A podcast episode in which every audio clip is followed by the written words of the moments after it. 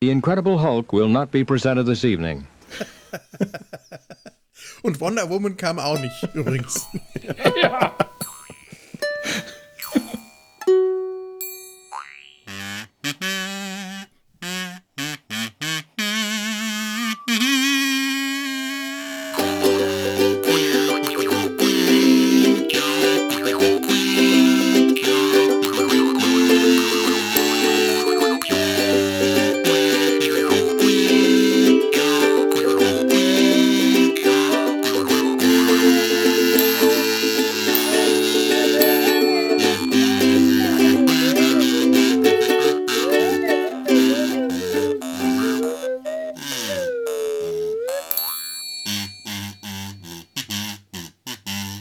Herzlich willkommen in Data, seinem Hals, oder um es in einer zivilisierteren Sprache auszudrücken.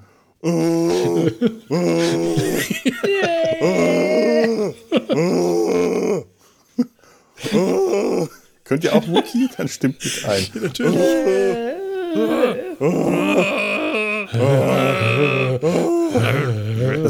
Das wird jetzt 2 Stunden lang so weitergehen, denn wir haben beschlossen, wir werden jetzt diese Folge heute komplett nur in Wookie sprechen.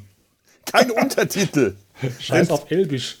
Denn wir reden heute über das Star Wars Holiday Special von 1978. Und das ist auch größtenteils auf Wookie. Ohne Untertitel. Weil die braucht man auch unbedingt, wenn es nicht Wookie ist. Sinn. Und ich begrüße hier meine beiden Mit-Wookies, den Tobi. Hallo Tobi. Einen wunderhübschen. Du bist so ein rasierter Wookie. Ja. Gestutzt aus. Und auch extrem behaart. Also du näherst dich dem Wookie. Der Sebastian ist wieder hier bei uns zu Gast. Hallo. Ist rasierter Wookie eigentlich eine Beleidigung? Du rasierter Wookie. Gibt es Nackt-Wookies und wenn ja, wie sehen sie aus? Das ist doch die Frage. Ah. Wie heißt der Hoek? Sven Hoek. Ist Sven Hoek ein Chihuahua, ein asthmatischer Vorstell-Chihuahua. Aber er könnte auch ein rasierter Zwerg-Wookie sein. Ah. Ein rasierter Zwerg-Wookie. Ja, geht ja gut los. Es geht fantastisch los, ja. Ach, Drogen. Genau. Es ist Weihnachten, wir warten aufs Christkind. Und wir warten heute auf das Wookie-Christkind. Wir haben uns, wie gesagt, dieses wundervolle Weihnachtsspecial angeschaut. Und alle, die jetzt denken, oh toll, das ist der neue Lego-Film. Nein, ist er nicht. Denn es gibt ein zweites Star Wars Holiday Special in Lego, gerade ganz frisch rausgekommen. Und genau über das reden wir heute nicht, aber wir reden über das, was dieses Special inspiriert hat, also über das Original. Die Sendung, die echt strange ist, während Lego nur strange sein will. Sondern, genau, 1978, das Star Wars Holiday Special. Und ich hatte Notizen. Und jetzt habe ich vergessen, wo ich die hin habe. Das ist super. Du hast die Notizen doch bestimmt auf Wookie gemacht. Also von daher das war das Problem. Ach Mann. Kannst du sie auch frei herausfurzen. Scheiße, ich finde die nicht mehr. Da müssten sie eigentlich sein.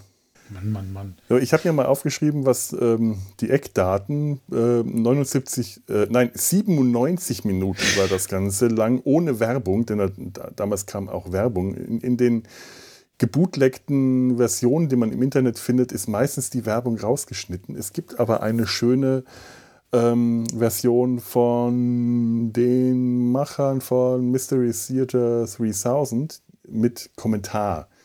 Also Audiokommentar, sehr witzig. Und da sind auch die alten Werbungen noch drin. Auch kommentiert voll. Das ist einfach gut. Habe ich mir jetzt leider nicht nochmal angeschaut. Ich hatte eigentlich vorgehabt, mir das Ganze zweimal anzuschauen, aber ich bin heute lieber Rad gefahren und habe ein Schläfchen gehalten. Das war dann irgendwie besser für meine körperliche, wenn auch nicht für meine geistige Gesundheit. Denn Wookies sind die beste Therapie. Ja, das ist so. Underestimates the power of ja. Das Ganze ist einmal im Fernsehen ausgestrahlt worden, und zwar seltsamerweise an Thanksgiving 1978. Und weil das ganze Jahr nicht Star Wars Christmas Special heißt, sondern Holiday Special und Christmas auch nie erwähnt wird, ist auch nicht ganz sicher, ob eigentlich Weihnachten damit gemeint ist. Und vielleicht Thanksgiving. Da kommen ja auch die Familien zusammen. Aber das Motiv ist Coming Home for Christmas. Und da vermute ich schon eher, und gerade am Ende ist das Ganze schon eher weihnachtlich als Truthahn. Aber man kommt doch auch, weil ich habe jetzt neulich ein Ticket für 2 geguckt, da fährt ja Steve Martin auch zu Thanksgiving nach Hause. Und da wird ja auch groß zelebriert. Wollte ich gerade sagen, der Film könnte ja auch Planes, Trains and Millennium Falcons heißen, den wir heute besprechen. Das stimmt. Ich hatte immer, komischerweise, immer in Erinnerung, dass das Weihnachten war. Weil das halt auch so im Winter schon gespielt hat. Mhm. Aber es gibt ja im Star Wars-Universum noch ein anderes Weihnachten. Oder besser gesagt, den Beginn der Zeitrechnung. Denn immer wenn man irgendwo ein Star Wars, weiß ich nicht, Lexikon oder eine Fanseite oder so sieht, dann wird das Jahr 0 immer datiert auf die Schlacht von Yavin, also wo Luke Skywalker den ersten Todesstern in die Luft gesprengt hat. Alle Zeitangaben sind entweder so und so viele Jahre vor der Schlacht von Yavin oder nach der Schlacht von Yavin. Und wie man weiß, fällt die Zeit, der Beginn der Zeitrechnung bei uns mit der Christi Geburt übereinander, also auch im Star Wars-Universum mit Weihnachten. Ja. Also die Explosion des ersten Todessterns ist vielleicht Weihnachten. Der Weihnachtsstern. Das könnte der Weihnachtsstern. Der Weihnachtsstern des Todes. Ja. Das erschüttert mich jetzt irgendwie. Dazu kann ich überhaupt nichts sagen. Das finde ich irgendwie total erschütternd, dass ein Massenmord, ein Kriegsakt, also ich meine, klar, es ist ein Kriegsakt und es ist natürlich ein Massenmord an den Bösen, aber trotzdem, dass das der Grund für den Nullpunkt der neuen Jahresrechnung sein soll, das irritiert mich unwahrscheinlich. Aber es sah doch so schön aus. Ja, oder? Da muss man darüber hinwegsehen. Ja, das wie Weihnachten halt, wie so ein Weihnachtsstern. Oh mein Gott, das ist schrecklich. Darauf ein Malzbier. Ja, ich trinke einen Schluck, festlich, allerdings ohne Stil, weil ich meine Weingläser irgendwie nicht mehr finde. Einen Schluck Grauburgunder. Ach, Prost. Ich trinke ganz profan Tee. Zum Wohl. Gleich. Die wollten das ja jährlich zeigen. Das war ursprünglich der Plan. Das hat richtig viel Geld gekostet. Die wollten das jedes Jahr zeigen. Aber nach der ersten Ausstrahlung haben sie aus irgendeinem Grund davon Abstand genommen. Angeblich soll George Lucas das so furchtbar gefunden haben, dass er gedroht hat, alle bestehenden Kopien mit dem Vorschlaghammer zu zertrümmern. Ich glaube, es sind doch einige Satelliten vom Himmel gefallen, nachdem sie es gesendet haben. Ja, gut möglich. Eine Kopie soll es auf jeden Fall überlebt haben. Angeblich soll er Carrie Fisher eine geschenkt haben, so eine feste Kopie der Aufzeichnung.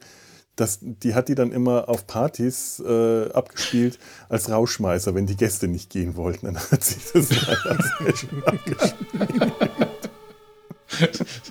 Jetzt kommen auch schon die Krankenwagen und Feuerwehr, weil die gehört haben. Man spricht über ein gewisses Thema, das müssen wir beenden. Aber Carrie Fisher hat überhaupt immer viele schöne, gemeine Dinge zu erzählen gehabt. Wenn die in Interviews aufgetreten ist, hat man immer viel Spaß gehabt. Die hat in späten Jahren gerade kein Blatt mehr vor den Mund genommen. Das ist schon ein herber Verlust gewesen, auch wenn man gar nicht so Ich bin ja gar kein so riesigen Star Wars-Fan, also nicht so aktiv, wie ich Star Trek oder Doctor Who-Fan bin. Ich habe mich auch tatsächlich noch nie so richtig mit Star Wars beschäftigt, weil es ist nicht, dass es so viel ist, dass mich das abschreckt. Es ist auch nicht, dass ich mich da überhaupt nicht für interessiere. Es fasziniert mich einfach viel zu wenig, als dass ich das anfangen will. Ich habe jetzt aber gemerkt, einfach nur mit der Beschäftigung für diese lächerliche Fernseh-Weihnachtssendung, habe ich mich jetzt gerade so ansatzweise unter die Oberfläche gekratzt und habe jetzt tatsächlich ein bisschen Blut geleckt und habe Lust, mich mit Star Wars zu beschäftigen. Also vielleicht kommt da jetzt irgendwas bei mir zum Vorschein oder ich schaue mir an Weihnachten mit meinen Eltern einen von den alten Filmen an. Ich glaube, das Star Wars Holiday Special wollen die auch nicht sehen. Ich stelle mir das gerade vor. Ich hab da was Tolles für euch. Oh Gott, ja. Das stelle ich mir auch toll Felix, vor. Was zur Hölle ist das? Das Tolle ist, wisst ihr, was meine Eltern machen, wenn man ihnen einen Film oder irgendwas zeigt, der sie langweilt? Die fangen dann an, auf ihren Handys rumzuspielen. Nicht doch. Doch, mein Vater ist mittlerweile 80, meine Mutter ein paar Jahre jünger. Und die sitzen dann da wie Teenager auf dem Sofa und fangen an, auf ihren Handys rumzufischen. Schreiben sich gegenseitig WhatsApps. Ist ja auch so langweilig. Ja, das machen so. Die tatsächlich. Dann WhatsApp in der Zwischenzeit. Oh. Gang. Komm, wir spielen Candy Crush gegeneinander. Das ist auch ganz toll, wenn meine Eltern und ich irgendwo im Café sitzen, oder also meistens im Sommer, dann kannst du immer den Moment erleben, wo wir alle drei irgendwann da sitzen und auf unseren Handys rumwischen und uns gegenseitig WhatsApp-Nachrichten schicken. Lauter drei ältere Herrschaften, die voll in der modernen Zeit angekommen sind. So, da gehen wir jetzt aber mal in eine, das weiß ich nie, eine ferne Zukunft oder eine ferne Zeit lang her. Es ist ja long, long ago, in der Galaxy far, far away. Gehen wir mal da rein und Sebastian, du wolltest uns den Inhalt des Star Wars Holiday Specials einmal zusammenfassen. Sehr, sehr gerne, ja. Es ist Life Day. Happy Life Day, everyone. Und Life Day heißt schon, wie wir gerade gesagt haben, dass alle nach Hause zurückkehren müssen. Dazu gehören auch Chewie und Han Solo. Die haben allerdings noch ein kleines Techtelmechtel mit dem Imperium und schaffen es so nicht pünktlich nach Hause. Vorspann. Wir schalten in ein Baumhaus auf Kashyyyk mit 3 Y. Kind Lampi, Mutter Malla und Opa Itchy machen Dinge. Sie schnitzen X-Wings, sie nerven mit einem kleinen Flieger, sollen keine Kekse essen, lieber den Müll rausbringen. Wir lernen hier schon ziemlich schnell, Wookiees streiten immer und über alles und sehr laut. Während der Kleine vor dem Baumhaus ein wenig balanciert über einem sehr prekären Abgrund, erinnert ein Foto von Vattern daran, dass man den doch schmerzlich vermisst. Der wollte doch dieses Jahr am Life Day endlich mal zu Hause sein. Eine von vielen Vorführungen beginnt. Eine Kassette, die man in ein 3D-Monster-Schachbrett einführen kann, zeigt eine Zirkusvorführung, über die sicherlich später noch zu reden ist. Wir halten aber hier bereits fest, jede Szene geht genauso lang, wie sie erträglicherweise gehen sollte und dann noch 5-mal länger. Danach ist Geschirr abtrocknen angesagt. Auf einem Computerterminal schaut Muttern, ob Chewie bald da ist, aber es sind noch keine Schiffe in der Nähe. Hinter einem Bücherregal befindet sich ein Fernseher, über den man logischerweise mit einem sehr stark geschminkten Luke Skywalker telefonieren kann, der auch nicht so richtig weiß, was los ist. Als nächstes funkt man mit einem Handelsposten, wo Art Carney einen fiesen imperialen Kunden hat und versteckte Botschaften, sehr schlecht versteckte Botschaften bezüglich des Verbleibs von Chewie über den Funkkanal geben kann. Auf einem imperialen Sternzerstörer verlangt derweil Darth Herodes, dass alle Haushalte auf Kashyyyk nach den Rebellen durchsucht werden. Woraufhin ein 4-händiger grüner Harvey Korman in einer wunderbaren Perücke wie Julia Child eine kleine Kochvorführung gibt, die Mutter Malla auf Kashyyyk versucht nachzukochen. Trotz eines Hyperraumsprungs kämpfen derweil Han und Chewie immer noch gegen imperiale TIE Fighter. Und wenn das, was ich hier erzähle, zusammenhangslos und wild zusammengewürfelt klingt, dann liegt es daran, dass es genau das ist. Also verzagt nicht, wir werden darüber sicherlich auch nachher noch reden. Auf Kashyyyk, auf dem Wookiee-Planeten, wird derweil imperiales Kriegsrecht ausgerufen. Niemand darf starten oder landen. Da ist es umso ein größerer Herzklopfmoment, als es an der Tür klopft. Doch zum Glück ist es nur Art Carney, der Händler, der sich hier als Santa Claus betätigt, denn er bringt die Geschenke. Lumpy bekommt eine Art Tastatur mit jeder Menge elektronischen Klüngelskram, wird noch wichtig. Itchy bekommt eine neue Kassette für seinen Haartrockner geschenkt. Es folgt eine kaleidoskopeske Darstellung mit Fischmenschen, die durchs Bild schwimmen und Wookiee-Porno mit Diahann Carroll in der Hauptrolle. Fischmensch, das war Wookie-Sperma, bitte.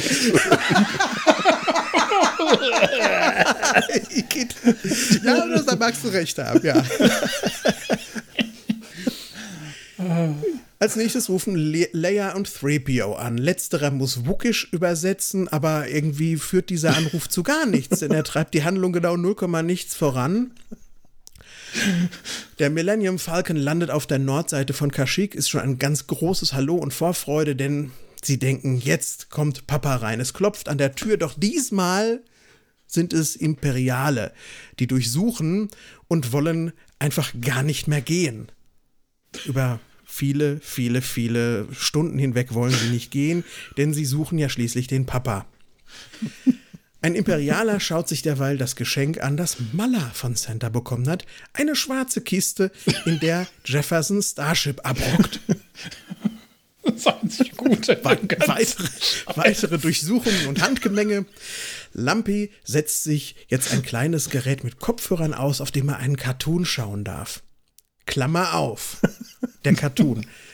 Ganz kurz zusammengefasst, der Millennium Falcon kracht in einen Wassermond, auf einem Y-Wing begeben sich Luke und R2 auf die Suche, Dino-Monster-Action, man wird gerettet von Boba Fett, der auf einem Dinosaurier heiratet. Quatschen, wer weiß. Der auf einem Dinosaurier reitet. Dieser Cartoon wird zum Anlass genommen, um die Figur des Boba Fett einzuführen. Und wie meine Oma schon immer gesagt hat, wenn man Figuren einführen möchte, sollte man vorher Vaseline draufschmieren. Gemeinsam mit Chewie sucht Fett die nächste Metropole auf, denn Hahn leidet an einer Schlafkrankheit, bei der man kopfüber aufgehangen werden muss. Und nur in der Stadt gibt es das Heilmittel dafür. Alle werden geheilt. 3PO bekommt mit, dass Fett eigentlich mit Vader zusammenarbeitet. Der entkommt, Klammer zu. Der kleine Zeichentrickfilm ist vorbei. Die Imperialen nehmen das Kinderzimmer auseinander, reißen einem Bantha-Kuscheltier den Kopf ab. Lumpy schaut sich hinterher mal endlich sein Geschenk an, sieht dort die zweite Inkarnation von Harvey Korman, der als ein stotternd leiernder Proto-Max Headroom erklärt, wie man das kleine Geschenkchen denn zusammenzusetzen hat. Ein Transmitter. Durchsage im Wohnzimmer, Ausgangssperre auf Tatooine. Ich weiß gar nicht jetzt, was das ist, was wir als nächstes sehen. Ist das noch Teil eines Informationsfilms? Ist es eine Live-Schalte nach Tatooine? Man weiß es nicht ganz genau. Auf jeden Fall gehen wir dort in die Bar auf Tatooine, die wir schon aus dem ersten Kinofilm von Star Wars kennen. Die Band spielt dort ihre altbekannte Weise. Alle oder noch viel mehr als die bereits bekannten Aliens sind zugegen. Greedo lebt noch, der Walrossmann hat seinen Arm wieder und Bea Arthur ist seit neuestem die Chefin in der Kneipe. Herein kommt die dritte Inkarnation von Harvey Korman mit 6 Fingern und einem Trinkloch oben im Kopf, wo sich auch massig Alkohol eingeführt wird. Nachdem eine missverständliche Liebelei zwischen ihm und Bea Arthur beseitigt wurde, wird die Ausgangssperre verkündet, alle Gäste müssen nach Hause, die wollen nicht hören. Also fährt der Geist von Gottlieb Wendehals in Bea Arthur und unter viel Musik und einer großen Polonaise gehen dann die Gäste aus der Pinte raus. Derweil nutzte Lumpy auf Kashyyyk den neuen Transmitter, um den Imperialen zu funken, ihr müsst alle zur Basis zurückkehren. Verrückterweise klappt das. Sie gehen alle, nein, ein Stormtrooper bleibt zurück. Dem fällt die Täuschung auf. Der will Lumpy umbringen. Nach einer sehr ungelenken Verfolgungsjagd durch das Baumhaus steht man draußen auf dem Balkon. Hahn und Chewie sind endlich zu Hause angekommen. Der fiese Stormtrooper wird mit dem Wilhelm-Schrei in die Tiefe befördert. Große Wiedersehensfreude, zärtliche Wookiee-Liebesszenen. Da klopft es wieder an der Tür.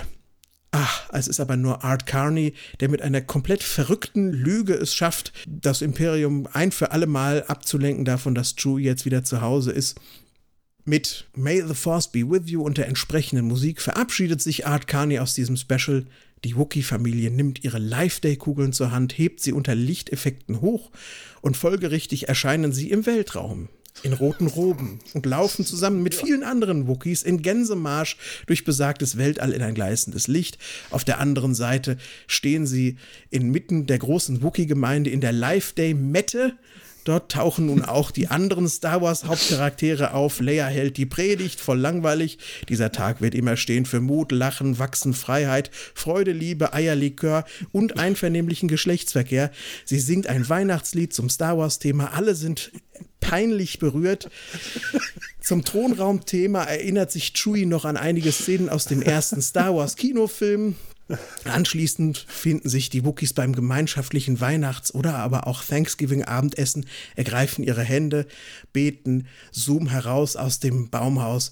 Merry Life Day, Ende. Nächste Woche wieder wie gewohnt Wonder Woman und The Incredible Hulk. So. Ich glaube, du hast uns gerade unglaublichen Spaß bereitet. Hast du nicht gemerkt, ne? Gerne. Ein Fest. Wunderbar. Also deine Beschreibung, deine Wiedergabe ist wesentlich wertvoller als der ganze Film. Ach, da bin ich mir gar nicht so sicher. Ich halte den Film ja auch nicht für unwertvoll, aber dazu später mehr. Bin ich sehr gespannt. Das klingt ja jetzt total verrückt, was ich erzählt habe, aber also wer den Film jetzt noch nicht gesehen hat, glaube ich, der wird denken, hat der irgendwie Tinte gesoffen, der Sebastian, aber ich habe das eigentlich originalgetreu versucht wiederzugeben, ja, oder? Das ist genau das, was es da zu sehen gegeben hat. Also es ist schon ziemlich schräg und ziemlich absurd, wenn man da so unvorbereitet reingeht und ich weiß nicht, was erwartet man. Man erwartet Star Wars, man erwartet Science Fiction und das Erste, was man sieht nach so einem kurzen Geplänkel im Millennium Falcon, siehst du in diesem Baumhaus das Wohnzimmer der Wookiees. Und das sieht aus, als ob im nächsten Moment die Tür aufgeht und Chewie reinkommt und ruft, bin da, wer noch? Das ist auch die Konstellation wie bei den Dinos, die gleiche Familienkonstellation, das stimmt. Ja, es fehlt eigentlich noch ein zweites Kind, das zweite Teenager-Kind, aber sonst Mama, Papa, ein mümmelnder Kreis, aber auch mit so einem mümmelnden Gesicht. Itchy hat auch so ein zahnloses Mümmelgesicht, das ist schon so eklig genug. Und dann dieses kleine, dicke Kind, Lumpy, die Namen, Itchy, Lumpy und warum nicht Mally? Malla. Warum Malla? Malle, das ich meine, Namen im Star Wars-Universum, da braucht man eigentlich. Ja, aber genau diese Namen. Chewbacca, das ist ja jetzt ein Name, den hast du noch nie gehört. Aber ich sag mal, Lampi oder Lumpi im Deutsch ist sogar noch schöner. Ichi. Das ist so. Ja, das sind ja Abkürzungen. Ich habe mir leider nicht notiert, wofür, weil das sind recht lange Namen. Ich kann es sagen, Lampi, ich habe sie. Ja? Ah! Ja. Das ist genau wie Chewie für Chewbacca steht Lumpy für Lampower Rump, Malla steht für Mallatobuck und Itchy steht für Attichitcuk. Attichitcuk. Das klingt auch nicht gut irgendwie. Ja, ich meine, da kann man froh sein, wenn man Itchy und nicht Kaki genannt wird. Das ist schon... Mit solchen Namen hast du eigentlich keine große Wahl, als einen scheiß Spitznamen zu kriegen. Ja. Es ist tragisch. Und das Schräge daran ist wirklich, wie ich es am Anfang gesagt habe, die ganzen Szenen mit den Wookiees sind ohne Untertitel. Man hört wirklich minutenlanges Wookie-Gebrülle einfach nur. Ich habe es mir mal angeschaut und dachte mir, ja, aber was soll man denn da auch untertiteln? Komm rein und spül das Geschirr ab und hör auf rumzunölen. Dafür brauche ich keine Untertitel. Wenn die Mutter das dem Kind sagt und das Kind sagt, nee, ich habe keinen Bock, das hört man, das sieht man. Da brauchst du keine Untertitel. Ja. Wer will denn sowas nachlesen? Das ist nicht sehr spannend. Und ich frage euch mal was, weil ich wirklich total unbeleckt bin. Habt ihr Solo gesehen oder könnt ihr mir verraten, wieso manche Leute Wookiee verstehen und andere nicht? Nee. Mm-mm. Wird das irgendwann erklärt? Nein. Warum Hahn das versteht und das ist auch lange her, dass ich den Film gesehen habe, Solo, als er im Kino war. Und ich weiß gar nicht, ob er da schon Wookieesch kann.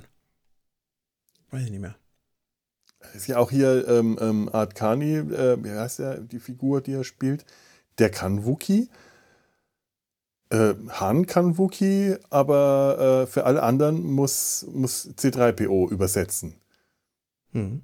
Und ich weiß nicht, kann Luke Wookiee oder muss da auch Art Carney übersetzen? Ich bin mir gerade Luke müsste das eigentlich können. Luke verhält sich so, als würde er wenn nicht übersetzt, die Macht für ihn wahrscheinlich. Das ist eh so eine Frage, die mich beim Star Wars-Universum, ich greife jetzt wahrscheinlich Dinge auf, die alle Star Wars-Fans schon tausendmal durchdiskutiert und durchgekaut haben, aber gab es nicht auch mal so eine Theorie, dass so dieses generelle gegenseitige Verstehen von den fremdartigsten Sprachen irgendeine Art Strahlungshintergrund der Macht, das dem zugrunde liegt oder so? Also irgendeine Fantheorie, dass die Macht irgendwo so ein Sprachenverstehen, so quasi ein Universaltranslator, nur durch wie heißen die Medichlorianer-Partikelchen, die in der Luft herum, im Universum herumschweben, wie das Sporennetzwerk bei dieser Serie, über die wir nicht reden dürfen, weil wir Captain Pike gehorchen. Das habe ich noch nie gehört. Ja, ich weiß es nicht, würde auf jeden Fall logisch klingen. In dem Kontext. In dem Kontext klingt ja, im Star Trek-Kontext gibt es eine Menge Sachen, die logisch klingen. Das ist nicht schwer, glaube ich. Ich glaube eher, das Problem ist, wenn es logisch klingt, dann schreien die Fans, jetzt ist das erklärt worden. Wahrscheinlich will das niemand. Zumindest habe ich so das in Erinnerung. Es ist aber auch echt. Meine Star Wars-Erinnerungen sind alle einigermaßen verschwommen, muss ich ehrlich zugeben. Hm. Star Wars hat für mich immer dann aufgehört, interessant zu sein, wenn von diesen Weltraumzauberern weggegangen wurde und versucht wurde, dem Ganzen irgendwie einen wissenschaftlichen Unterbau zu geben. Also ich will da gerade gar nicht so viel erklärt bekommen. Da passieren märchenhafte Dinge, die noch Fantasy-rätselhafter sind, fast schon als beim Herrn der Ringe. Und das mag ich auch daran. Mhm. Ich glaube, das ist auch so der allgemeine, das ist so der allgemeine Kanon, wollte ich gerade sagen, das ist der allgemeine Chor der Fans, dass es bei Star Wars in der Regel besser ankommt, wenn das nicht so sehr mit Pseudowissenschaft erklärt wird, sondern dieser Magie-Aspekt, der zu Star Wars einfach dazugehört, wenn die Macht nicht erklärt wird, sondern so eine Art magische Hintergrundstrahlung. Hintergrundstrahlung, jetzt benutze ich das Wort schon zum zweiten Mal, darstellt. Man könnte meinen, du hast so viel Hintergrundstrahlung abbekommen. Ja, ich könnte meinen. Wer weiß, was der Grauburgunder hier gerade so ausstrahlt. Das ist mein erstes Glas Wein seit Monaten. Ich fühle mich, ich schwimme gerade in Glückseligkeit.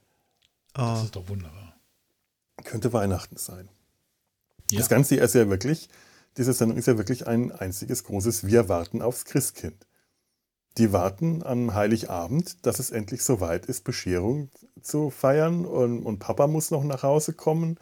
Und in der Zwischenzeit machen sie halt das, was wir auch schon immer gemacht haben. Wir haben ferngeschaut und uns durch so die Programme durchgeschaut und abgewartet, dass es dann soweit ist. Das machen die ja letzten Endes auch hier. Allein diese komische Zirkusvorstellung am Anfang, die sich Lampi da anschaut. Bis dahin ist man irgendwo noch so halbwegs drin und denkt, ja, okay, das ist stringent. Und dann auf einmal schaut er sich diese Zirkusakrobaten an. Einer von den Akrobaten wird dann vergrößert, ins Zimmer projiziert. Und man sitzt einfach nur da und fragt sich, was passiert da eigentlich? Und warum so lange? Und warum haben sie das nicht gleich alles mit Muppets gemacht? Das ganze Special wäre fast meiner Meinung nach, hätte es gewonnen, wenn sie alle Figuren durch Muppets ersetzt hätten. Die Wookiees sind ohnehin schon quasi Muppets. Ja. Und Harvey Korman wäre, glaube ich, in fast jeder Rolle besser gewesen, wenn man ihn durch einen Muppet ersetzt hätte. Ich persönlich finde ihn reichlich unerträglich, obwohl ich alle anderen menschlichen Schauspieler da tatsächlich sehr mag. Aber die hätte ich alle lieber in Kombination mit Muppets gesehen. Das hätte mir mehr Spaß gemacht. Mhm. Das ist, aber was du sagst, das wirkt ein bisschen wie Weihnachtsprogramm, das stimmt. Also wir haben Stars in der Manege als erstes und dann haben wir irgendwie die ganzen menschlichen Darsteller, wie du sagst, die sind auch alle älteren Semesters. Man hat irgendwie so das Gefühl, die gucken sich irgendwie wie das früher an Weihnachten so war, so alte Sachen, alte Show-Ausschnitte mit Peter Frankenfeld an dann, ja, während sie warten, dass endlich das Christkind kommt, ja, oder der Weihnachtsmann. Ja, ich meine, letzten ist auch die ganzen Musikstücke, ich finde die ja noch nicht mal schlecht per se. Die Musik ist, das ist zwar Geschmackssache, was da für Musik läuft, aber jedes einzelne Stück ist tatsächlich gut. Das sind jetzt, also zumindest gut im Sinne von, da ist niemand dabei, der schlecht singt. Ich meine, Jefferson Starship war in den 70ern schon ziemlich geile Band und ich mag die Musik von denen heute noch. Ja. Aber auch Diahann Carroll, das ist eine verdammt gute Sängerin gewesen. Und ich meine, sogar Carrie Fisher hat wirklich gut gesungen. Die wollte ja auch singen, die war dann nur... genervt, was für ein blödes Lied das ist. Aber das sind wirklich, das sind tolle Stücke. Ich muss mal schauen, ob ich hier was habe. Carrie Fisher hat ja, also das ist das Stück, das Prinzessin Leia dann am Schluss singt. Wie heißt das? A Day to Celebrate. Und ich spiele mal ein kleines Stück davon vor, weil das was ganz Besonderes ist. A day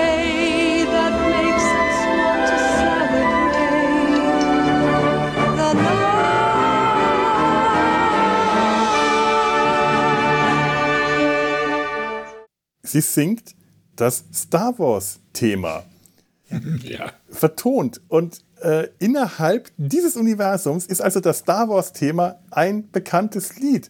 Ist euch klar, was das bedeutet? Was jedes Mal, wenn ein Star Wars-Film anfängt, hören wir ein verdammtes, verschissenes, verficktes Scheiß-Weihnachtslied. Ja, das ist, als ob O Tannenbaum gespielt würde oder Stille Nacht, Heilige Nacht.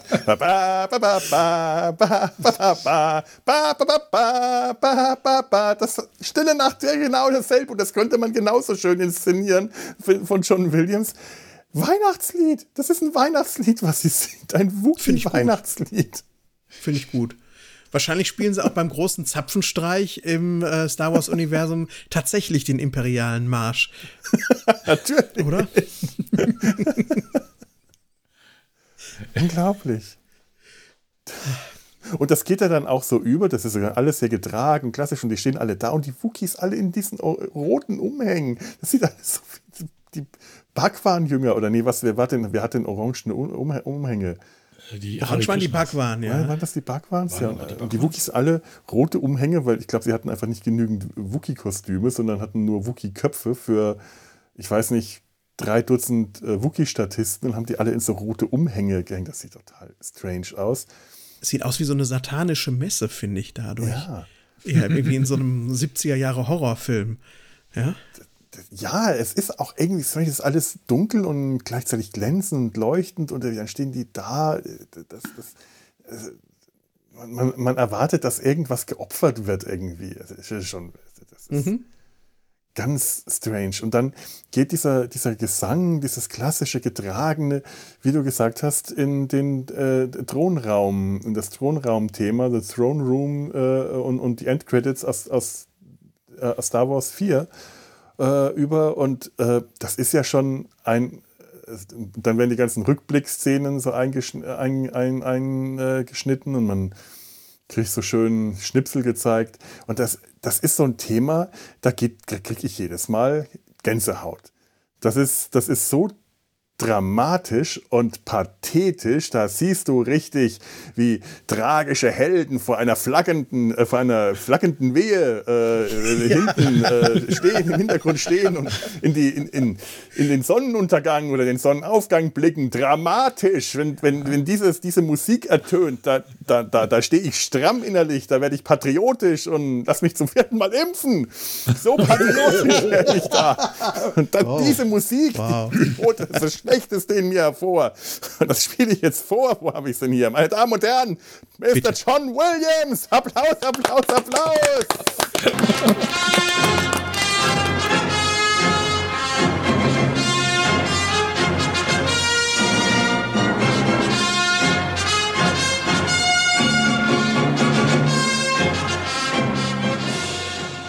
So reicht jetzt auch. Das war jetzt genug Patriotismus. Mehr ertrage ich auch nicht. Vielen Dank. Aber ich finde das tatsächlich bemerkenswert schön inszeniert. Also diese beiden, diese Musikstücke gehen wirklich direkt ineinander über. Wenn man sich das einfach nur anhört, das klingt gut. Das ist zwar sehr schmalzig, was sie da singt, aber sie singt, wie gesagt, sehr schön.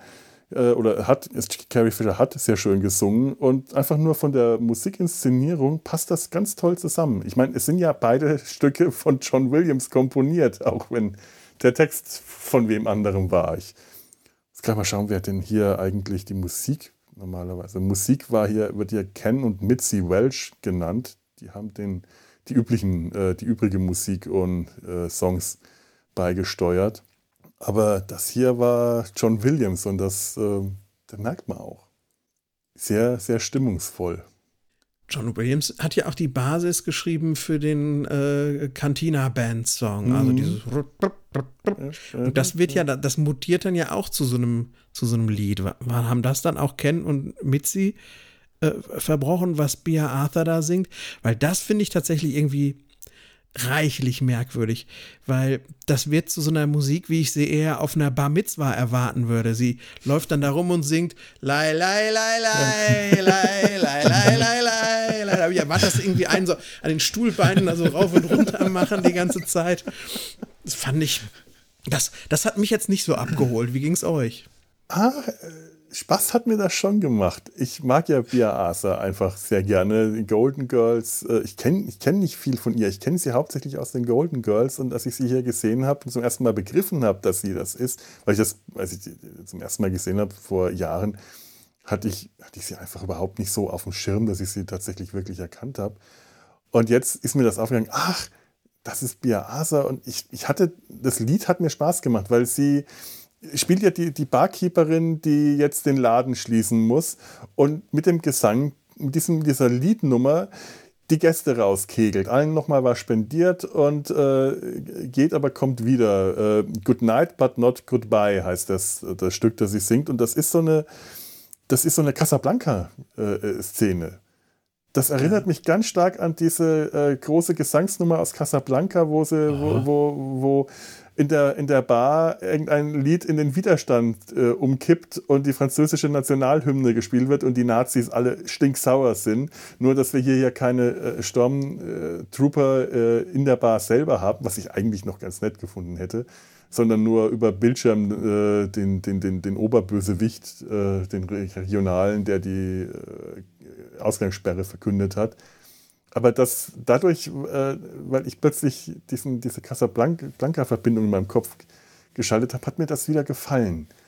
Und das Lied selber, ich finde das auch, ich hab's hier, ich spiele mal ein Stückchen vor, gar nicht so schlecht.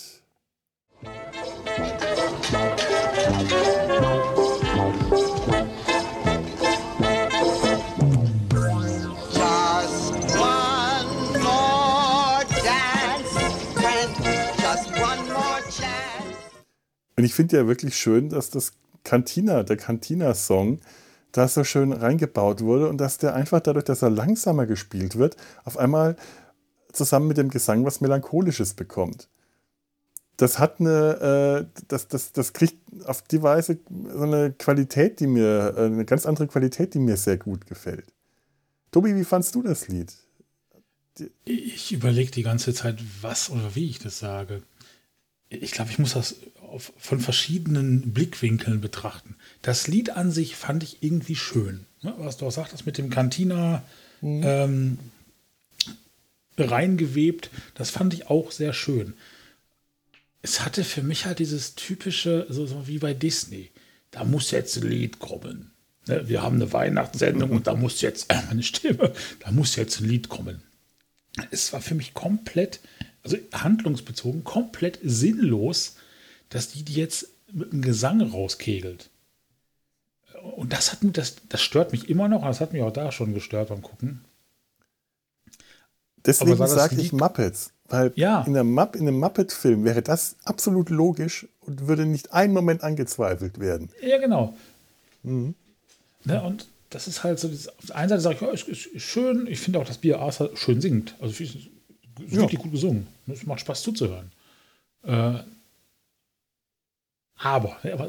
ohne Aber geht das bei mir dann nicht. Okay, bei dem Film geht vieles ohne Aber nicht. Aber ich habe weitergeguckt. Das von daher. Ach, das war das Aber, ja. Genau. Aber ich fand den Sebastians Bar Mitzwa-Vergleich eigentlich sehr schön, weil das passt musikalisch. Hm. Ja. Das hat was Jiddisches und das ist auch irgendwie nett.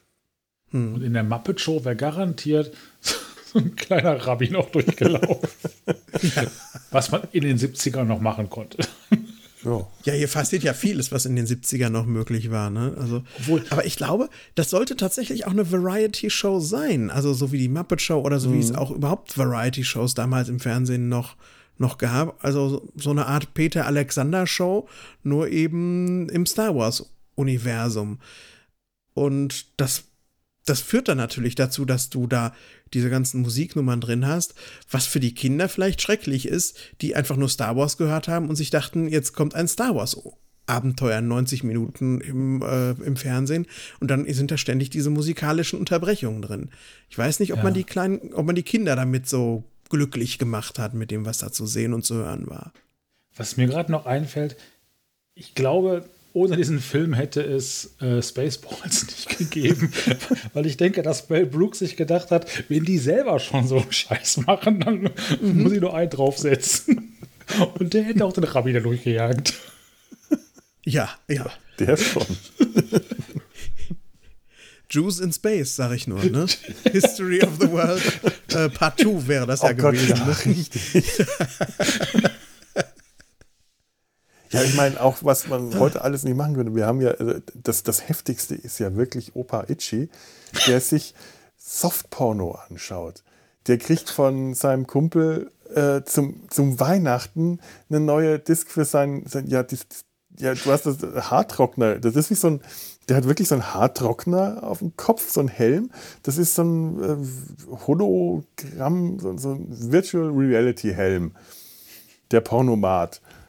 Mhm. Irgendwie. Und da kriegt er dann die Projektion von Diahann Carroll, die erstmal sehr lasziv, ich weiß nicht, ob das schon so ein bisschen zu einer verführerischen Musik, so Sprechgesang in Gesang übergehend. Das Lied selber ist schön, aber das Heftige ist eigentlich dieser Anfang. Und ich behaupte jetzt einfach mal, dass das Sprechgesang ist, weil dann kann ich euch ein Stück davon vorspielen. Und das ist einfach so herrlich, das muss man vorspielen. Das müsst ihr euch anhören. Das ist, also wie gesagt, die Sängerin ist Diahann Carroll. Die Musik im Hintergrund von, wie heißen die? Jetzt habe ich den Ken und Mitzi Welsh und das Lied This Minute Now. Und die atmosphärischen Geräusche dazu stammen von Opa Itchy, Opa Yuki, den es juckt. Oh,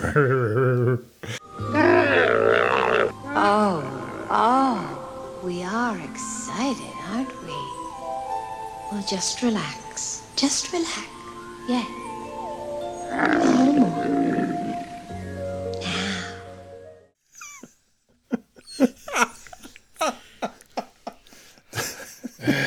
Und der Gesichtsausdruck dazu. Ja, ich meine, das geht dann in den Song über und das ist dann wirklich schön, aber allein dieser ganze Anfang, wenn Opa da grunzt und ihm irgendwie wirklich einer abgeht, das ist so, ich habe irgendwo einen Kommentar gelesen, wir sind froh, dass er seine Hände nicht sehen in dieser Szene, was er da macht.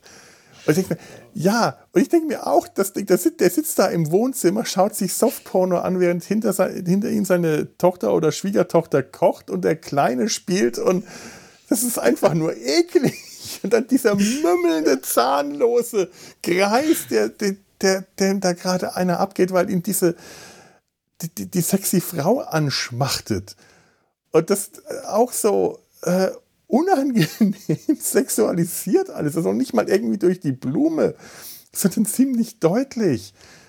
Art Carney preist ihm das auch so an. Ich hab da was für dich, das ist einfach wow. Happy Life Day. And I mean Happy Life Day. Das ist so, Das ist Grinch, das ist Fremdschämen, aber so richtig. Und gleichzeitig ist es irgendwie das Highlight dieses ganzen Films, weil das ist das Krankeste, was ich seit langem gesehen habe. Ja. Ist erfrischend unkindgerecht, was man da sieht, finde ich. Das hat mir auch echt gut getan, als ich das gesehen habe. Im wahrsten Sinne des Wortes gut getan. Es war auf jeden Fall schöner als diese komischen grünen Akrobaten vorher. Oh, ich meine, aber ich habe auch überlegt, ja gut, Life Day, Sebastian, du hast das ja auch gesagt, worum es da geht. Vielleicht ist es ja auch einfach der Fortpflanzungstag, aber könnte der sich mit der überhaupt fortpflanzen? Das möchtest du dir, glaube ich, gar nicht vorstellen. Ja, ich meine, er könnte es versuchen, aber kann da was bei rauskommen? Und warum stehen Aliens immer auf Menschenfrauen? Haben die keine eigenen attraktiven die kennt man unter den Haaren Partner? Ja nicht. Hier von wegen Jabba the Hutt muss sich Prinzessin Leia im Bikini halten. Ist für den sowas überhaupt attraktiv? Ist sie nicht viel zu dünn für den? Und für einen Wookiee ist so eine haarlose Menschenfrau denn überhaupt interessant? Ist das nicht eigentlich dann so ein bisschen pervers? Ist das so ein haarlosen Fetisch oder so? Vielleicht haben die ja alle ihren Fetisch. Ja. Aber stell dir mal vor, dass Jabba einen Wurm, einen etwas kleineren, aber trotzdem dicken Wurm im Bikini vor sich hätte rumtanzen lassen. Das tue ich gerade die ganze Zeit. Und bin gerade die ganze Zeit dabei, mir das vorzustellen. Und dass ich in dem Video dann nicht Diahann Carroll, sondern irgendwie ein Langhaardackel lassiv durchrollt. Das wäre auch unterhaltsam, aber wird die Väter nicht dazu bringen, sich mit ihren Kindern das anzugucken. In einem Muppet-Film wäre es zuerst Diahann Carroll und die würde dann von einer Muppet-Version von Diahann Carroll gefressen mit ihr im Duett gefressen werden und im Duett singen. Und die Muppets hätten das hingekriegt, dass das nicht ganz so unangenehm, fremdschämig sexualisiert wurde. Die hätten das auch fertiggebracht, das zu sexualisieren, aber bei den Muppets wäre so viel mehr Humor drin gewesen, dass das funktioniert. Ich komme immer wieder auf die Muppets, da werde ich heute auch nicht mehr von wegkommen. Weil ich mir die ganze Zeit gewünscht habe, dass das Muppets gewesen wären. Ich stelle mir gerade irgendwie den Film auch jetzt immer mehr in Muppets vor, das gefällt mir immer besser.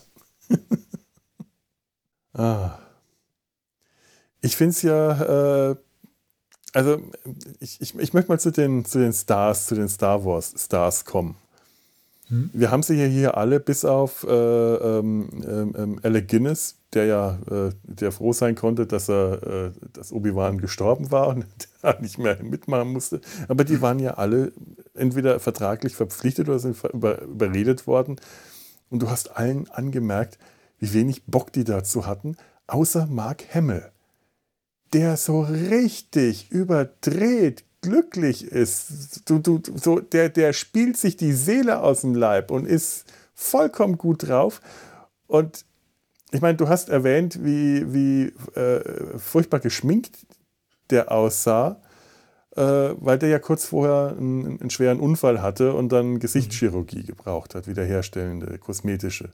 Und sie das zu dem Zeitpunkt einfach ganz massiv mit Schminke übermalt haben. Das sieht so furchtbar aus. Und ich habe mich einfach gefragt, ganz ehrlich, so wie George Lucas mit seinen Schauspielern, ja manchmal, also ich weiß nicht, ob das stimmt oder ob das ein Gerücht ist, das ich gehört habe, dass der ja nicht besonders gut mit denen umgegangen sein soll oder sie ihm ehrlich gesagt eher egal gewesen sein soll. Zumindest ist das, was ich gehört habe, dass der sich wahrscheinlich einfach gefreut hat, dass er immer noch seinen Job hatte, dass der nicht einfach ausgetauscht wurde nach seinem Unfall durch einen anderen Schauspieler, was ja durchaus auch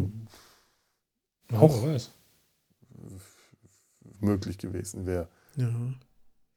Ich meine, sie haben es ja versucht, das macht das Ganze verwirrend. Sie haben ja versucht, seinen Unfall quasi in die Filmreihe reinzuschreiben, indem sie ihn gleich am Anfang vom Empire Strikes Back diese Tatze von diesem Schneemonster durchs Gesicht ziehen lassen.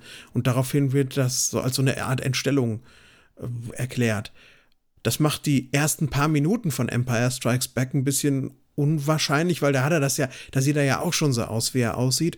Und es führt auch dieses Holiday Special hier komplett ad absurdum, weil, ja klar, der hat ein Lenkrad geküsst, als er mit seinem Sportwagen irgendwo gegen einen Baum gefahren ist oder so. Und das war ja das große Problem dann, ne? Ja. Aber ich meine, er sieht wirklich verboten. Okay, man sieht ihm jetzt hier keine Narben im Gesicht, man keine Verletzung. Das ist wirklich drüber gemalt, aber es ist so plump drüber gemalt, dass der aussieht wie Ken von Barbie. Oder wie so eine Drag Queen. Ja, allein dieser komische Lidstrich und alles. Also es ist wirklich creepy, wie schlecht dieses Make-up ist und wie hysterisch überdreht spielt. Da fragst du dich auch, ob dann nicht nur Carrie Fisher unter Drogen stand. Die stand definitiv und ganz deutlich unter Drogen. Das hat sie auch später sehr viel darüber geredet, über ihren Drogenmissbrauch. Aber bei Mark Hamill habe ich auch so das Gefühl, dass da nicht nur Schmerz-Painkiller im Spiel waren, sondern dass der auch noch irgendwas anderes hatte, was ihn aufgeputscht hat. Vielleicht hatte der gar keinen Autounfall. Die haben den mit Gewalt dazu geprügelt, und zwar so richtig geprügelt, dass der da mitmacht. Und dann, der hatte so eine Panik und war so auf Drogen. Dann, ja, natürlich habe ich Spaß. Ich mag gerne. Verschwörung. Wer weiß. Gut möglich, ja. Die ganzen 1,5 Stunden oder 97 Minuten oder was auch immer ist, die wirken ja auch so, als hätte man selbst was genommen. Und das sagt man ja bei manchen Sachen schon mal so, wie, weiß ich nicht, bei 2001 sagt man das so daher. Aber hier finde ich es wirklich so.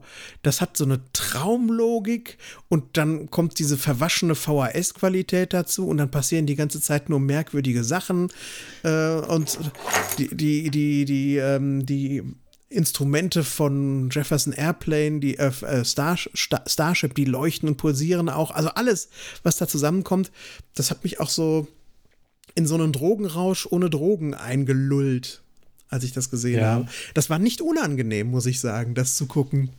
Ja, es hat tatsächlich, einiges hat wirklich auch so hypnotische Wirkung, ne?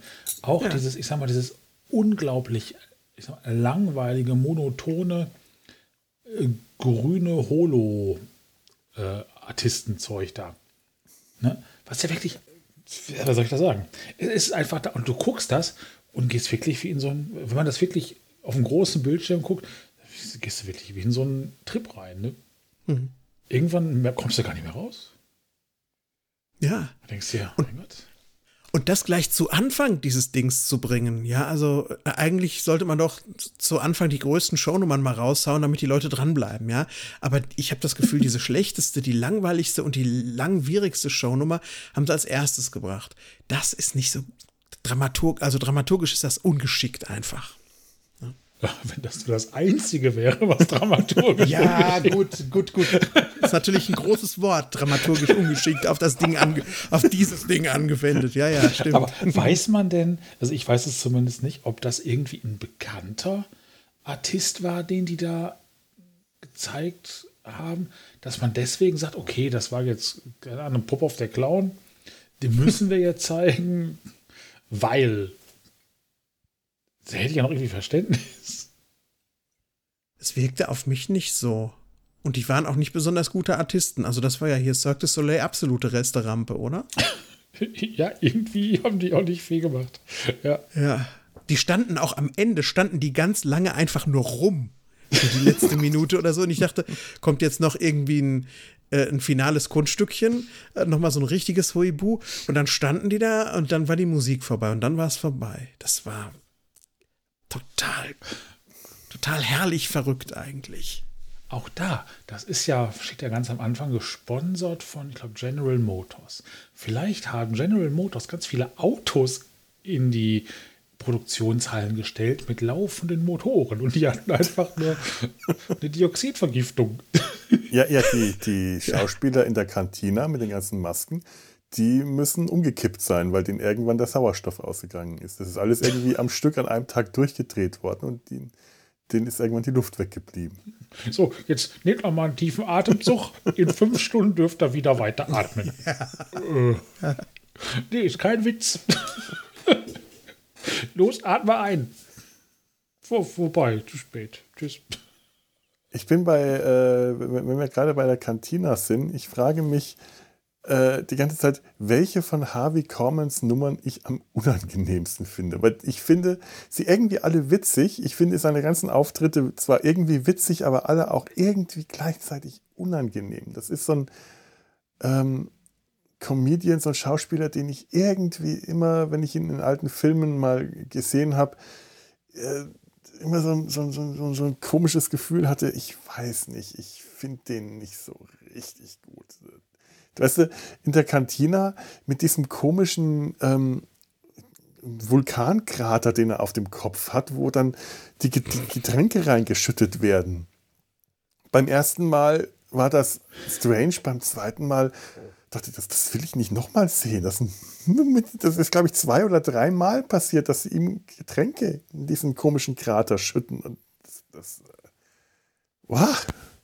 fand ich einfach nur, aus irgendeinem Grund hat mich das fand ich das einfach eklig. Ich weiß nicht warum, es sah noch nicht mal eklig aus, aber da habe ich eine Gänsehaut bekommen. Unanständig ein bisschen. Ja, weil er auch die ganze Zeit so schaut dabei. Der hat so einen Blick, so einen lüsternen Blick, weil er ja auch der Barkeeperin hinterher lüstert.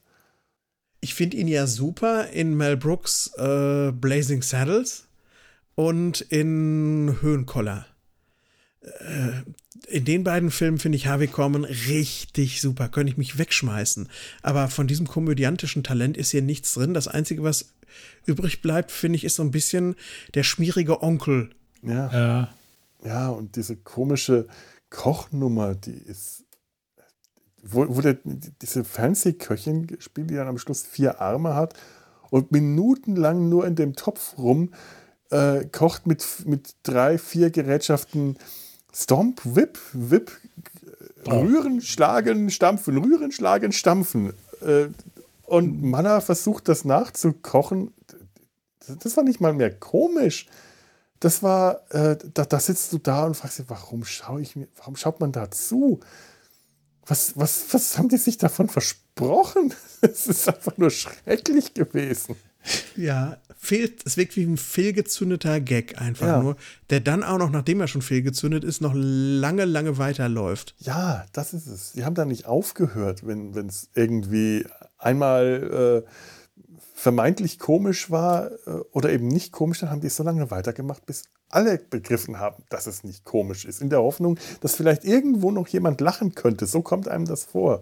Auch diese Nummer, wo Lampi dieses Instruktionsvideo schaut und Harvey Korman einen Androiden spielt, der ständig Fehlstörungen und so Fehlzündungen hat. Das geht auch minutenlang und ist wirklich unangenehm anzuschauen. Das Komischste ist noch, wenn er irgendwann runtersinkt und mit der Nase auf dem Schreibtisch hängen bleibt und dann mit seiner eigenen Hand so ins Bild kommt und seine Nase so wegdrückt und er unterm Schreibtisch verschwindet. Und ansonsten ist das schmerzhaft anzuschauen, weil da ist kein Timing, da ist kein Witz, da ist keine Komik, das ist einfach nur furchtbar unangenehm und es hört nicht auf. In einem Special, was ich gesehen habe, haben die auch gesagt, dass das Ganze, da kommen schon wieder die Weltenretter, dass das Ganze wohl auch von CBS letztendlich abgearbeitet wurde, weil vom George Lucas Team wie keiner die Zeit oder Bock hatte, das da zu machen. Und dass da auch ausschließlich Dilettanten dann am Werk waren, ne? Also das Ergebnis spricht da tatsächlich für sich. Wer hat denn da Regie geführt? Muss ich gerade mal schauen. Steve Binder, David Acomba.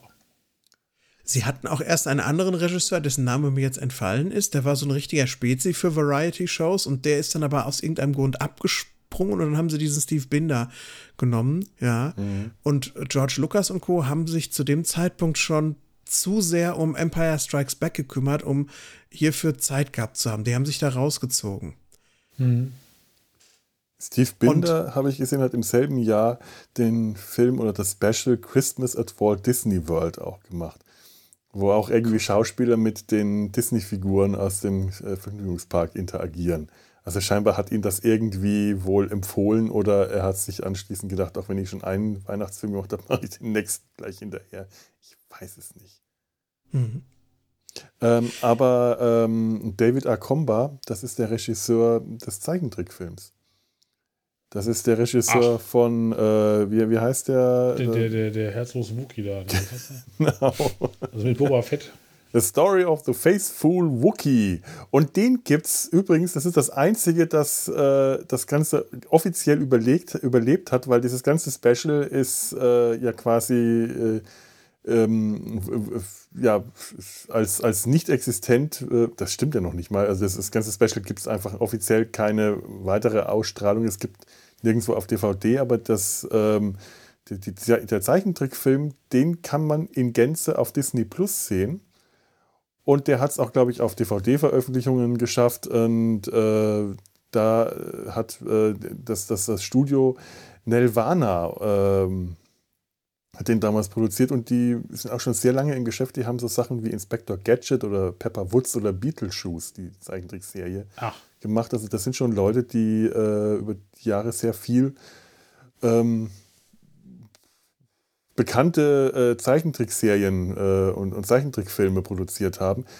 Und im Jahr zuvor haben die einen Zeichentrickfilm gemacht, der auch relativ ähnlich aussieht, also ja, relativ ähnlich aussieht, A Cosmic Christmas, in dem 3 Außerirdische auf die Erde kommen, um den Sinn von Weihnachten zu begreifen. Ich habe das noch nicht gesehen, aber wenn ich mir das irgendwann mal anschaue, kommt das vielleicht irgendwann mal hier im Podcast auf die Weihnachtsfilmliste. Aha. Super. Ich muss auch sagen, mir gefällt der Zeichenstil, also die Bildsprache von diesem Film total gut. Das erinnert mich an, woran erinnert mich das denn? Moebius. Viele alte Dinge. Bitte? Moebius, der Comiczeichner Moebius, der zeichnet genauso. Ja. Das sollte auch Vorbild gewesen sein. Oder den Zeichentrickfilm Heavy Metal, den wir hier auch schon mal besprochen hatten. Ja. Die und haben auch versucht, Moebius zu kopieren. Und teilweise auch im Mad-Heft. Da war auch oder war das sogar? Ja, keine Ahnung. Aber ja. Also der Stil ist wirklich ganz fantastisch. Gerade die Hintergründe, das sind super schön. Was man jetzt von den Character Designs nicht unbedingt sagen kann, denn die sehen, also Luke und Han und Leia und alle sehen aus, als ob jemand irgendwann mal den ersten Film im Kino gesehen hat, Monate her, und so aus dem Gedächtnis Karikaturen von denen gezeichnet hat. Die sehen schrecklich aus, diese Gesichter. Es ist einfach total verzerrte Fratzen. Ich finde, Han Solo sieht auch aus, als hätte Harrison Ford gesagt, ich gebe euch nicht die Genehmigung, mein Gesicht für diesen Cartoon zu verwenden. Der sieht einfach nur total kaputt aus. In der einen Dialogzeile, die Han Solo in dem Film hat, merkt man auch, dass der Film, da bewegt Han die Lippen, es kommt aber kein Satz raus, und irgendwann hörst du dann die Stimme von Harrison Ford vollkommen lustlos irgendwas brabbeln. Was ist denn eigentlich passiert? Der hatte ja nun wirklich definitiv von allen der Stars am wenigsten Bock. Das hat man richtig gemerkt, wie wenig Bock der hatte mitzumachen. Und das kann man ja bei Harrison Ford immer ziemlich gut merken, wenn der einfach keine Lust hat und das in sein Schauspiel einfließt. Früher habe ich immer gedacht, der kann ganz toll Leute spielen, die schlecht gelaunt sind. Ich glaube, das ist einfach nur das, was er kann, schlecht gelaunt sein und das als Schauspiel auszugeben. Und normalerweise, wenn halt solche, wenn der finale Sprecher nicht zur Verfügung steht, dann werden solche Szenen mit dem Layout-Sprecher animiert. Hm. Und man merkt richtig, die Szene war wahrscheinlich einfach schon fertig animiert, fertig koloriert und alles fertig gemacht. Und irgendwann haben sie dann doch wahrscheinlich Harrison Ford dazu gebracht, sich endlich mal ins Tonstudio zu bequemen und seine 2 Sätze aufzusagen. Und den ersten Satz hat er ganz offensichtlich einfach nicht gesagt. Da hat der Herr keinen Bock dazu gehabt. Also anders kann ich es mir nicht erklären. Und wahrscheinlich war einfach die Zeit nicht mehr da, das irgendwie neu zu animieren, sodass Han Solo da seine Lippen bewegt, aber halt nicht spricht an dieser Stelle. Das war aufwendig. Das hätte alles neu animiert, neu auf Papier gezeichnet, neu auf Folie getraced werden müssen und neu auf Folie koloriert werden müssen. Also hat man es wahrscheinlich einfach so gelassen. Was da zu sehen ist, ist auch der Teil, wo er spricht, auch komplett nicht lippensynchron. Das fällt mir als Trickfilmer besonders auf, aber dass er die Lippen bewegt und kein Ton rauskommt, das sieht man auch so. Mhm. Das ist schon ziemlich krass. Ich fand am Anfang des Cartoons die Lippensynchronität beeindruckend, weil sonst, wenn du so einen Cartoon guckst, dann ist es so lippensynchron oft, indem die nur so machen. Aber du hast wirklich die korrekten Silben auch gesehen an einer Stelle, wo Luke Skywalker spricht. Und das hatte schon fast sowas Pixar-mäßiges von der Animationsqualität her. Oder finde ich das jetzt viel besser, als es eigentlich war, Felo? Sag mal. Nee. Das ist ja schon, je nachdem, was für eine Qualität so eine Produktion hat und was für einen Anspruch, ist die Lip-Sync ja schon, das ist so eine Kunst für sich. Das, was du gerade pantomimisch vorgemacht hast, ist einfach Mund auf, Mund zu, wie man es von Heidi kennt. Und wenn man nicht genau hinschaut, funktioniert das auch. Die ganz typischen billig animierten Animes machen das. Irgendwann schaut man nicht mehr so genau hin, man sieht, der Mund bewegt sich und die Figur spricht und das Gehirn besorgt beim Zuschauen den Rest. In wirklich aufwendig produzierten und animierten Animationen und ich möchte an dieser Stelle nochmal betonen, das habe ich neulich im Sumpf bei Nightmare Before Christmas nicht gemacht, Animation ist nicht die Bezeichnung für CGI oder 3D-Animation, Animation ist der Überbegriff. Auch Zeichentrick oder Puppentrick oder alles ist Animation, nur mal gerade wieder mal zur Erinnerung, weil ich das neulich nicht... Da Gregor nicht in die Parade fahren wollte, aber es juckt mich seitdem in den Fingern, das nochmal richtig zu stellen. Das ist, als ob man Auto sagt, aber damit nur eine Marke meint. Weil man jetzt einen Mercedes fährt, ist das Auto und alle anderen Automarken sind nicht mehr Auto. Mhm. So ist das nämlich. Jetzt weiß ich so sieht es nämlich mal aus. So sieht es genau. So sieht es einfach mal aus, jawohl. Genau, so genau so. Richtig jetzt. Heroisch. Ich habe mich so bemüht. Das ist mir schon fast wieder abgewöhnt. Aber ich ersetze es auch nur durch irgendeinen anderen blöden Spruch. Ich weiß jetzt auch nicht, wo ich hin wollte. Ach ja, Entschuldigung. Lip-Sync. Das kann schon ziemlich aufwendig gemacht sein, wenn man allerdings zu viele Konsonanten und Vokale zu deutlich zeichnet oder zu deutlich animiert, dann wirkt das häufig eher irritierend, weil niemand spricht so deutlich und bewegt seine Lippen, so ich gehe jetzt mal hier nah an die Kamera, dass man jeden Konsonanten einzeln sieht. Ihr habt es gehört, ich habe meine Lippen gerade sehr expressiv bewegt. So spricht niemand. Und wenn man das beim Animieren macht, wirkt es manchmal eher verstörend.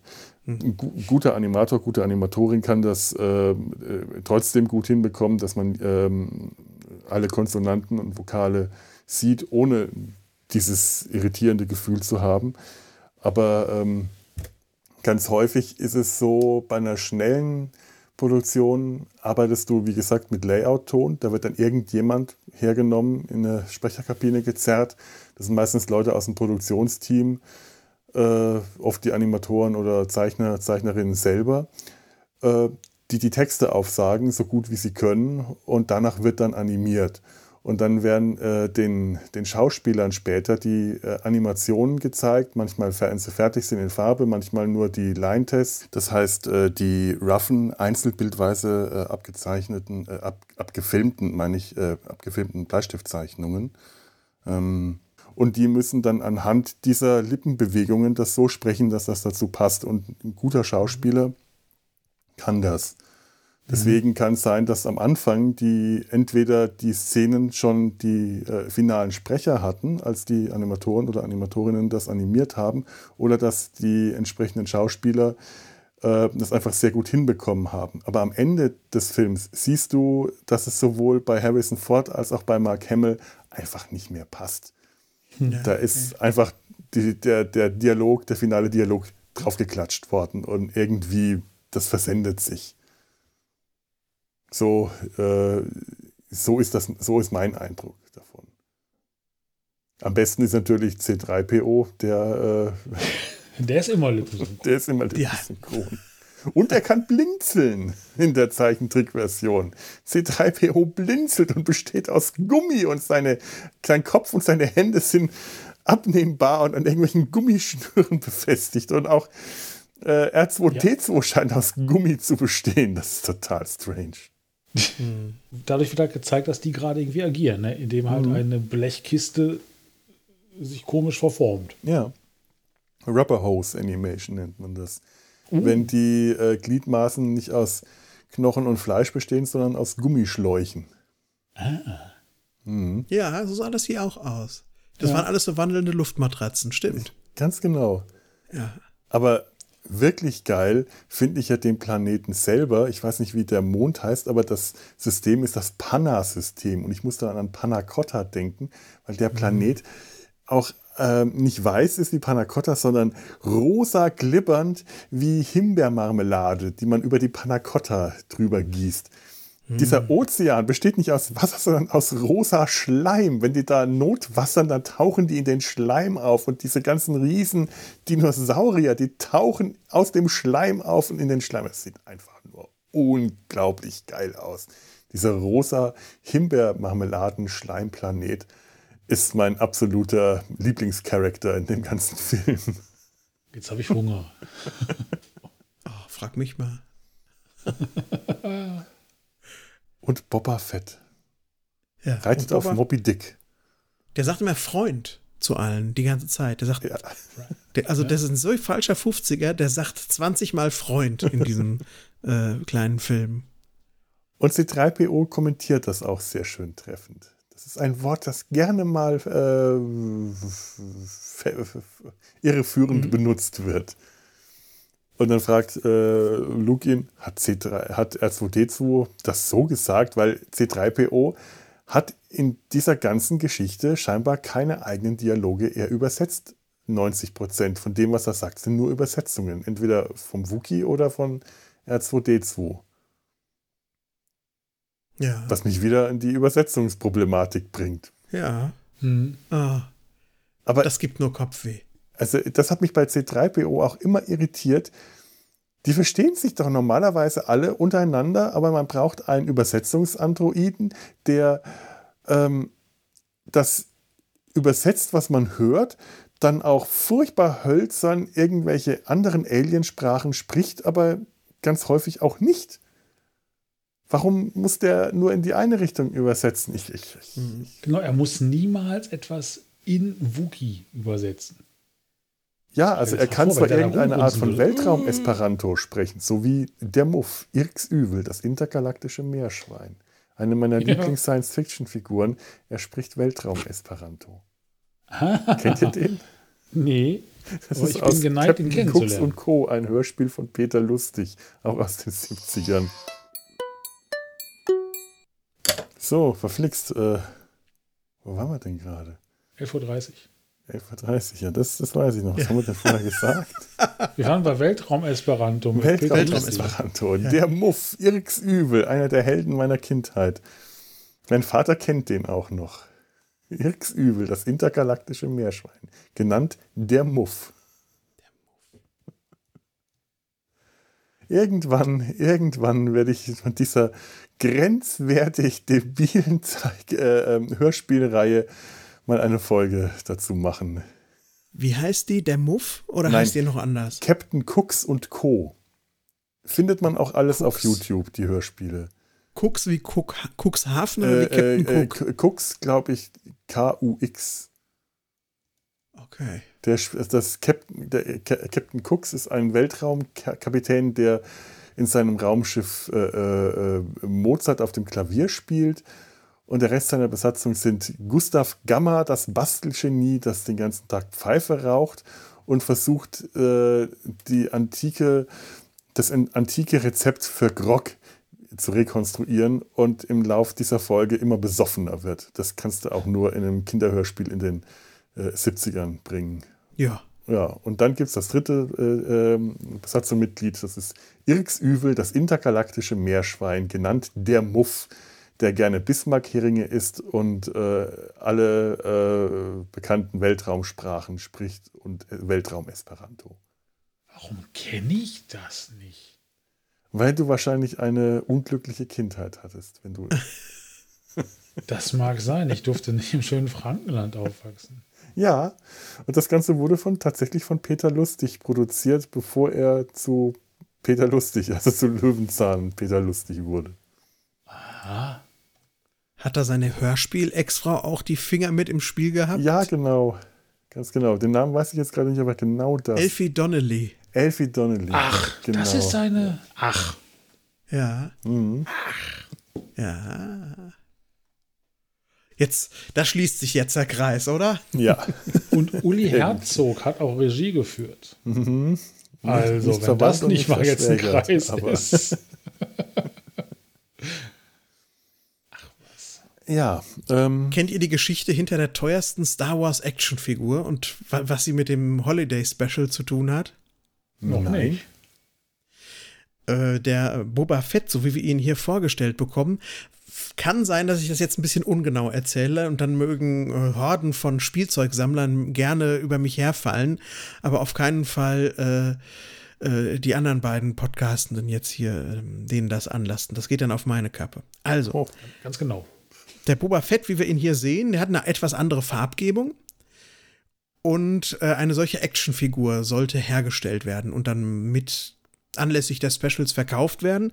Und der hatte einen Raketenwerfer, den er abfeuern kann. So. Mhm. So aus seinem Arm oder was. Und es wurde eine Prototypenserie hergestellt und von dieser Prototypenserie wurde irgendwie einmal bei einem Kind dieser Raketenwerferarm abgeschossen. Das hat das in den Hals bekommen und ist erstickt. Also ganz, ganz schlimm, ganz, ganz tragisch. Es ist wirklich ein Kind gestorben, woraufhin es dazu kam, dass diese Actionfigur so nicht hergestellt wurde, sondern dass es dann den Boba Fett erst im Zusammenhang mit dem zweiten Kinofilm gab, in der anderen Farbgebung und dann eben ohne diese gefährliche Applikation. Und diese Prototypen-Serie dieses ersten Boba Fetts ist so eine kleine Auflage und so selten, dass das wohl die teuerste Actionfigur ist, die man kaufen kann als Sammler. Ich meine gehört zu haben, dass die mittlerweile total wertlos ist. Das heißt, falls einer der Zuhörer so ein Ding hat... Schickt das gerne, wir entsorgen das für euch. Ja, fachgerecht, damit niemand mehr sterben muss. Aber ich glaube, das habe ich auch gehört, weil sie dann später die Figur ohne den Raketenwerfer verkauft haben mit einer Notiz an die Käufer aus den genannten Gründen. Gibt es diese Figur nur so, wenn sie euch nicht gefällt, dann schickt sie uns zurück, dann schicken wir euch eine andere. Und ich glaube, allein sowas zu besitzen, also die Leute, die das zurückgeschickt haben, die werden sich heute wahrscheinlich ein Loch im Bauch ärgern. Mhm.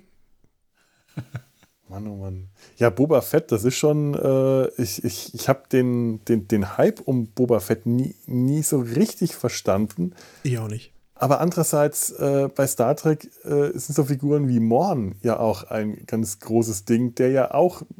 Der auch so eine Randfigur ist, der nie was sagt, aber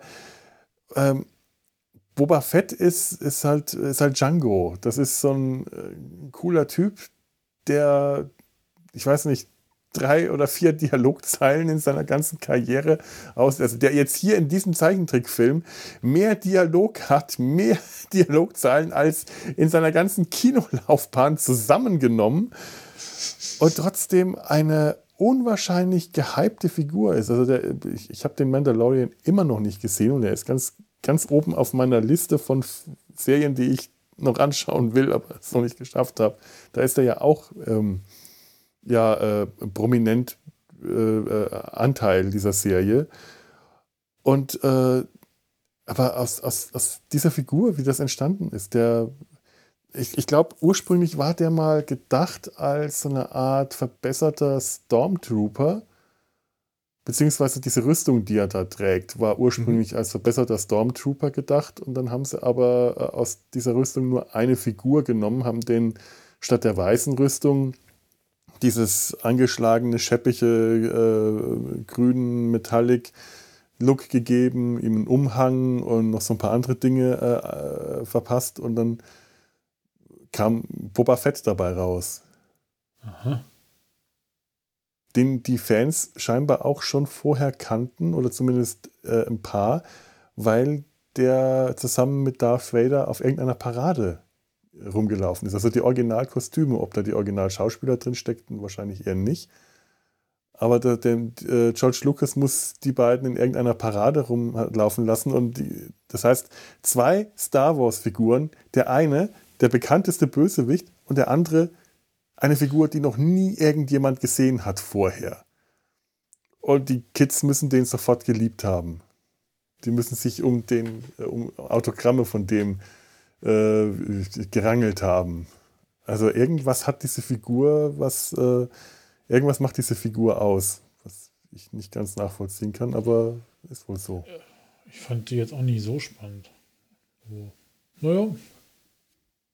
Aber vielleicht hat dieses ganze Marketing, was im Vorfeld passiert ist, dieser Film, dieser Paradenauftritt und so, den zu so einem mythischen Super-Badass werden lassen in der Erwartungshaltung der Kinder. Und selbst wenn es dann der Film nicht komplett eingelöst hat, dass dieser Nimbus irgendwie erhalten geblieben ist, das könnte ich mir vorstellen.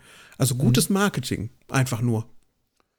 Ja, und ich meine, so eine nicht erfüllte Erwartungshaltung, das kennen wir ja auch, dass das dann häufig einen Weg findet in den wir sagen B-Kanon, in Romane, Comics und all dieses, und da kriegen dann solche Figuren ein eigenes Leben und eine ganz eigene Geschichte und werden zu viel größer als das, was sie ursprünglich mal waren. Wie heißt denn das bei Star Wars, dieses erweiterte Universum? Das hat Extended Universe. Ja, ne? Schön, dass ich es gewusst habe. Aber stimmt, ja, Extended Universe. Hm. Ja. Tja. Ja, stimmt. Ich fang jetzt nicht damit an, sonst ich befürchte, bei irgendwo dann Anti-Disney-Rants auszulösen. Weil die das platt gemacht haben? Ja, weil die das platt gemacht haben, ja. Aber mit Star Trek wird ja gerade das Gleiche gemacht. Ja, stimmt. Die machen auch gerade die Romane von 20 Jahren platt, weil es nicht mehr zu Picard passt. Ernsthaft? Habe ich gar nicht bekommen. Oh, ja, machen sie gerade. Ja, aber bei Star Trek waren die Romane auch nie A-Kanon. Ja, das stimmt. Ja. Immer B-Kanon, immer das, was, wenn man die Star Trek-Romane gelesen hat, wusste man, das gehört nicht offiziell zum Kanon dazu. Das ist einfach nur eine schöne Ergänzung, eine Fantasie. Es ist eine Fantasie, die passiert und mit der wir in diesem Universum spiegeln können. Aber als Star Trek-Fan hat man dort die Romane und Comics und alles nie als die echte Geschichte angesehen. Ich weiß nicht, ob das bei Star Wars-Fans anders war, aber angeblich habe ich das jetzt so verstanden. Das irritiert mich schon ein bisschen. Ja, ich glaube, weil das wäre das erste Mal, dass sowas wirklich fortgeführt wurde. Die Romane von Timothy Zahn, hier Heir to the Empire und wie sie hießen, mit dem Großadmiral Thrawn, der dann da der neue Bösewicht war. Das war so eine Art zweiter Star-Wars-Trilogie. Endlich geht das mal weiter, nur eben in Buchform. Das, wo wir jetzt 8, 9, 10, 11 Jahre drauf warten mussten. Und ich glaube, dadurch, dass das so der Startschuss für die Buchreihe war, hatte die ein ganz anderes Standing als bei Star Trek. Mhm. Ja. Aber nicht kanonisch eben. Nicht kanonisch. Ja, interessant, dass ja, ich meine, das Holiday Special auf eine gewisse Weise doch kanonisch ist. Das ist ja in den Kanon quasi integriert worden. Einfach dadurch, dass man in welchem der Prequel-Filme, ich glaube im 3, sieht man ja den Wookiee-Planeten. Er heißt dann ein bisschen anders. Ich weiß jetzt gerade nicht wie, aber er hat einen ähnlichen Namen. Aber diese Baumhäuser, die sieht man. Und man sieht dadurch quasi, okay, das scheint echt zu sein. Also man hat so dieses Gefühl, sie haben nachträglich das, von dem sie sich distanzieren wollten, doch wieder mit reingeholt in das Universum. Und das finde ich irgendwie ist ein schöner Gedanke. Auch jetzt mit diesem Lego Star Wars Special, das ja definitiv nicht Kanon ist, aber auch das greift das ja auch wieder mit auf. Also man hat sich zwar von offizieller Seite von dem Holiday Special distanziert, aber das dann wiederum auch nicht so komplett in den Giftschrank gesperrt. Wie er zeigt, dass man den Zeichentrickfilm ganz offensichtlich für gut genug gefunden hat, ihn einzeln dann doch zu veröffentlichen. Und man kann ja auch durchaus Elemente dieser Story weiterhin auch fortführen, ne? Wie zum Beispiel diesen Planeten mit den Baumhäusern, die Kultur, die man da quasi hatte. Da ist ja an sich erstmal nichts Verwerfliches dran. Ja, eben. Ich bin froh, dass der Kanon nicht enthält, dass man sich ständig irgendwelche grün animierten Artisten angucken muss. Die lassen dich nicht los. Ja? Die lassen mich nicht los. Das wird mein Fetisch, ich befürchte es. Ich hätte ja lieber diesen Haartrockner. Aber ich habe dann Angst, dass ich jedes Mal vorher Wookiee-Sperma sehen muss, das da rumschwebt. Warum gibt es in diesem Wookiee-Haushalt eigentlich mindestens 5 Virtual-Reality-Geräte? Das finde ich immer so faszinierend. Also Malla kriegt ja diese komische kleine Bühne, wo die Jefferson Starships auftreten. Dann gibt es den Haartrockner. Dann gibt es das Schachbrett, was irgendwas vorführt. Ja. Dann gibt es den Fernseher hinterm Buchregal. Dann gibt es den großen Schirm, wo dann die imperialen offiziellen Depeschen drüber versendet werden. Überall irgendwie 3D und Virtual Reality. Der ganze Haushalt in diesem Baumhaus ist voll mit solchen Oculus-Geschichten. Naja, wenn ich mal überlege, mich so zurückerinnere, wie viele Fernseher wir in den 90ern bei uns hatten. Das waren alles so kleine Kisten. Ich glaube, jedes Familienmitglied hatte in seinem Zimmer einen eigenen Fernseher irgendwann. Wir waren 6 Leute. Dazu kam einer in der Küche, einer im Wohnzimmer, dann auch einer im Schlafzimmer meiner Eltern. Also waren das, das waren mindestens 7 Fernseher, die wir da im Haus hatten. Also finde ich realistisch. Ja, und in einer dieser Specials, die ich mir noch angeguckt habe, war irgendwie auch, dass gesagt wurde, es wurde ja auch von einem Fernsehsender groß produziert, dass die mit halt, damit dann auch promoten wollten, dass man mehr Fernsehen gucken soll. Ja, das natürlich. Halt, was halt gut ist. Man lernt kochen, man lernt Artistik und so. Das klingt logisch, ja. Welches Mitglied der Wookiee-Familie fandet ihr am unangenehmsten? Also aus akustischer Sicht Lumpy. Ich finde die deutsche Aussprache schöner als die amerikanische. Lumpy, weil der war so schrill, quietschig. Ja. Aber wem ich niemals und vor allem nicht nachts begegnen möchte, ist der Opa fiese Itchy. Alte Opa Itchy. Ja. Was Tobias sagt. Alles, was Tobias sagt. Echt? Also ich fand auch Malla unangenehm, vor allem, wenn sie so glücklich in die Kamera gelächelt hat. Dieses Wookiee-Lächeln. Da habe ich schon wirklich die Krise bekommen. Aber tatsächlich finde ich Lumpy in Nahaufnahmen viel unangenehmer. Dieses Gesicht von diesem kleinen Wookiee, das hat mich fertig gemacht. Der hat so eine Art, unter diesen Haaren hervorzustarren. Und dieses ganze Kind, so, ich kann überhaupt nicht sagen, was ich an diesem Kind furchtbar finde, weil es ist wie Fingernägel auf der Tafelkreide, so eine Kombination aus allem, aus der Art, wie er sich bewegt hat, wie diese Mimik unter dieser Fellmaske hervorgetreten ist und diese furchtbaren Geräusche, dieses schrille, das kann man gar nicht nachmachen. Vielleicht sind das Hilfeschreie, das Kind wollte gar nicht in die Maske, das wollte nur einfach wieder raus. Das war ja gar kein Kind. Das war eine Schauspielerin, kleinwüchsige. Dann wollte die da bestimmt auch nicht rein. War das Kostüm, da habe ich noch 3 Nummern zu klein. Interessanterweise, da reingequetscht. Lumpy wurde gespielt von Patty Maloney und Malla von Mickey Morton. Also Gender Swap. Vollkommen komplett getrennt. Mhm. Toll. Ja.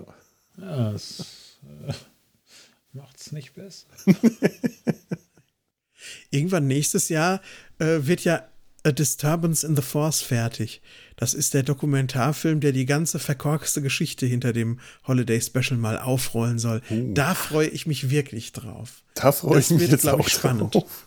Ja. Ja. Da freue ich mich jetzt auch drauf. Das möchte ich sehen. Ja. Ich habe jetzt auch so ein paar Dokus und so ein paar kleine Sachen gesehen. Es ist schon ganz schön schräg, aber das waren alles keine wirklich interessanten Enthüllungen. Mhm. Das möchte ich schon gerne sehen. Mhm. Ja, ich möchte gerne sehen, wie sie...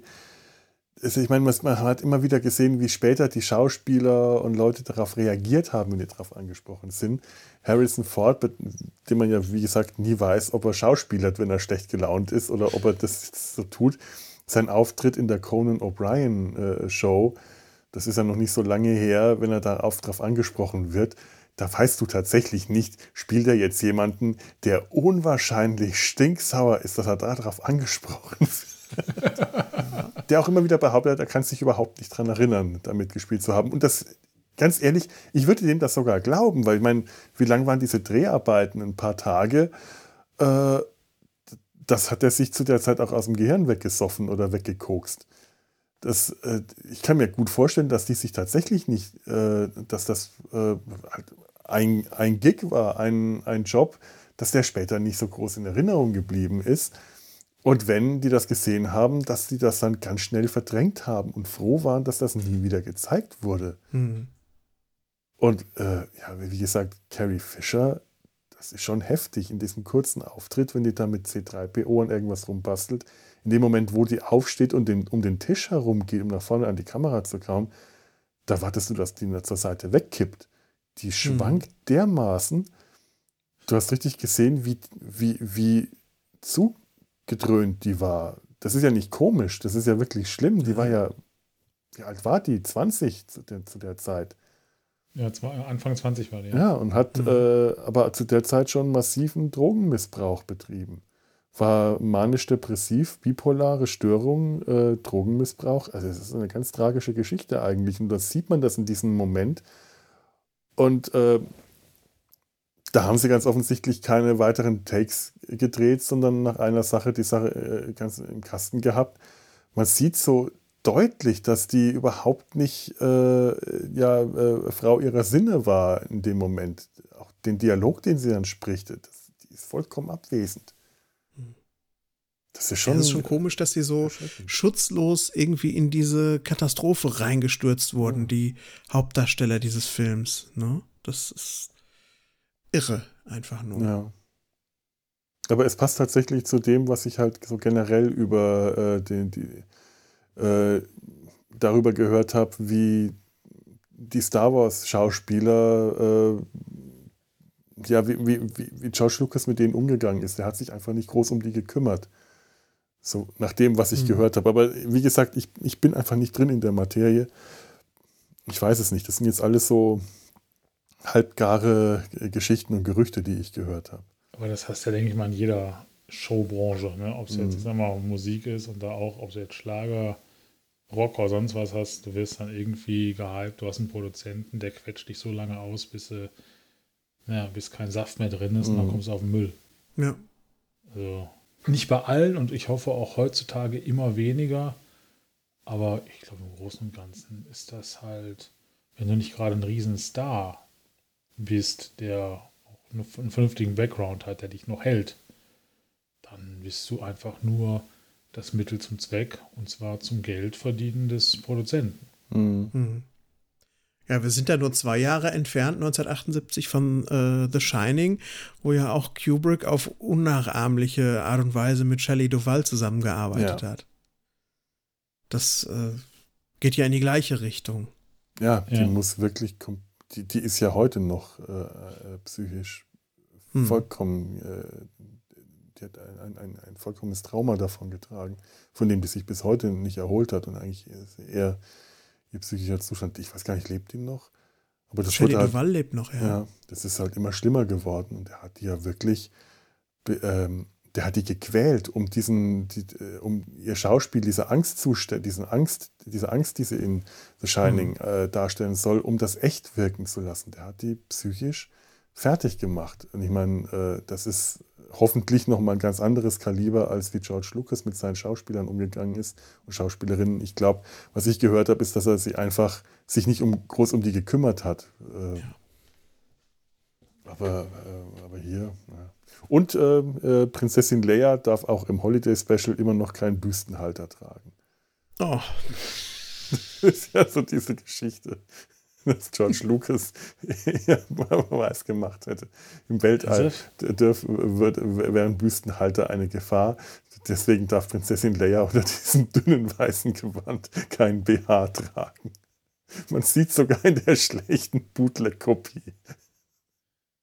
Eieiei.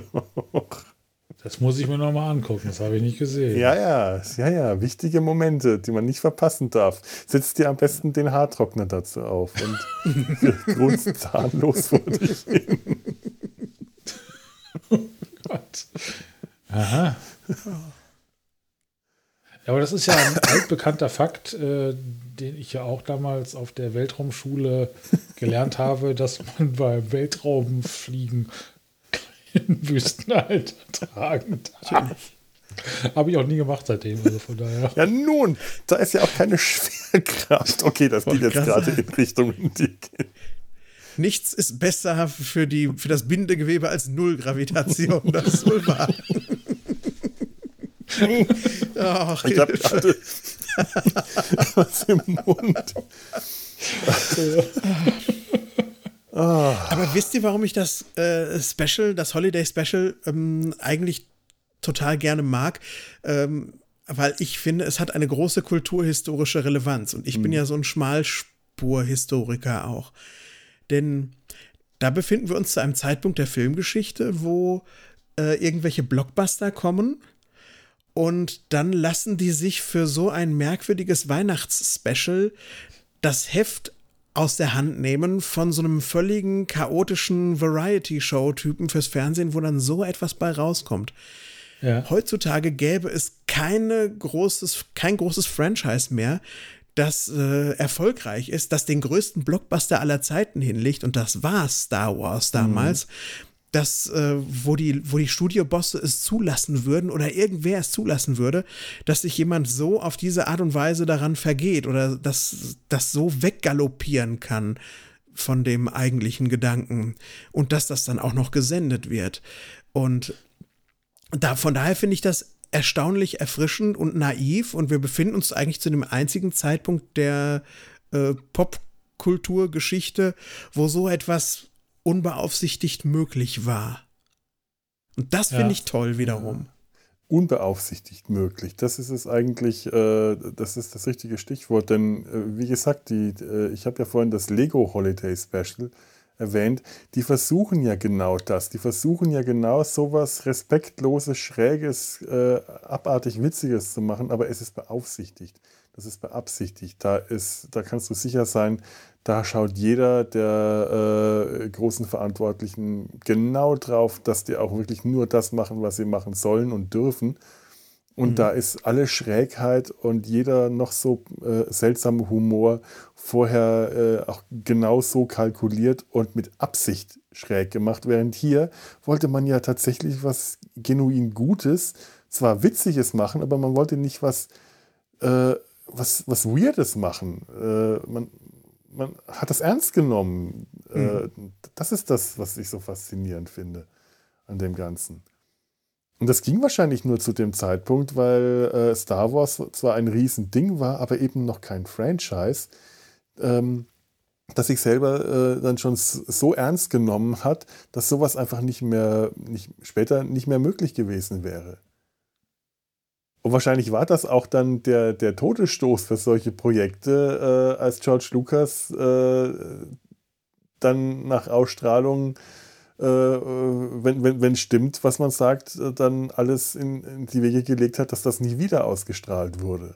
Aber allein deswegen finde ich es halt schade, dass das so unter Verschluss gehalten wird. Weil es hat zwar vielleicht keine Bedeutung für das Star Wars-Universum und schadet ihm vielleicht sogar, keine Ahnung, aber ich finde, das hat einen musealen Wert, das, was wir da sehen. Ich glaube, das schadet dem weniger als Jar Jar Binks. Ja. Also und ich glaube auch, es ist natürlich leicht, sich darüber jetzt lustig zu machen, über dieses Ding, ne? Aber wenn man das an diversen Stellen doch sehr einkürzen würde, hätte das, finde ich, durchaus einen unterhaltsamen, berechtigten Grund. Also, es ist ja nicht nur Scheiße. Die Umsetzung ist teilweise echt katastrophal. Da muss man sich nichts vormachen. Aber so ein paar Sachen sind doch echt unterhaltsam. Ich finde auch, dass es eigentlich sehr schade ist, dass das in den Giftschrank gekommen ist, weil mit der gewissen Selbstironie wäre das durchaus ein Aspekt des Star Wars-Franchises, der sich eben tatsächlich nicht so ernst nimmt, was ja heute auch immer wieder versucht wird zu kultivieren, was da durchaus reinpasst. Und ich meine, gerade weil du Jar Jar Binks sagst, Jar Jar Binks hat, der sollte ernst genommen werden und deswegen haben ihn die Fans gehasst. Aber wenn du sowas wie Roger Corman als vierarmige Kochsendung Harvey zeigst, das sollte niemand ernst. Was habe ich gesagt? Roger Corman, das wäre auch lustig. Ah, Roger, ja, okay. Harvey Korman, okay. Das sollte ja von vornherein niemand ernst nehmen. Das war komisch gemeint, das hat sich zwar selber, die Produktion war ernst gemeint, aber das, was gezeigt wurde, war eine Satire. Und das hätte also meiner Meinung nach dem Franchise nicht so sehr geschadet. Es hätte natürlich immer noch genauso viele Fans gegeben wie heute, die sagen, oh Gott, das ist so schrecklich, das ist furchtbar, warum habe ich das gesehen, wie kann ich das wieder vergessen und so, aber ich meine, die Sendung hat einen Kultcharakter. Es sind Bootleg-Versionen auf Festivals und Messen und so und Cons verkauft worden unter dem Tisch. Mhm. Es sind Vorführungen in Bars haben stattgefunden. Also George Lucas war gar nicht in der Lage, das irgendwie zu verhindern, dass dieses Ding zu einem Kult wird. Und der hätte eigentlich genau genommen nichts Besseres machen können, als versuchen, das zu unter Verschluss zu halten. Denn das Schlimmste, was er hätte machen können, ist eine Director's Cut-Version davon herzustellen. Sagen, Jetzt verbessere ich das mal, so wie ich eigentlich will, dass das aussieht. Da hat das Star Wars Holiday Special eigentlich Glück gehabt.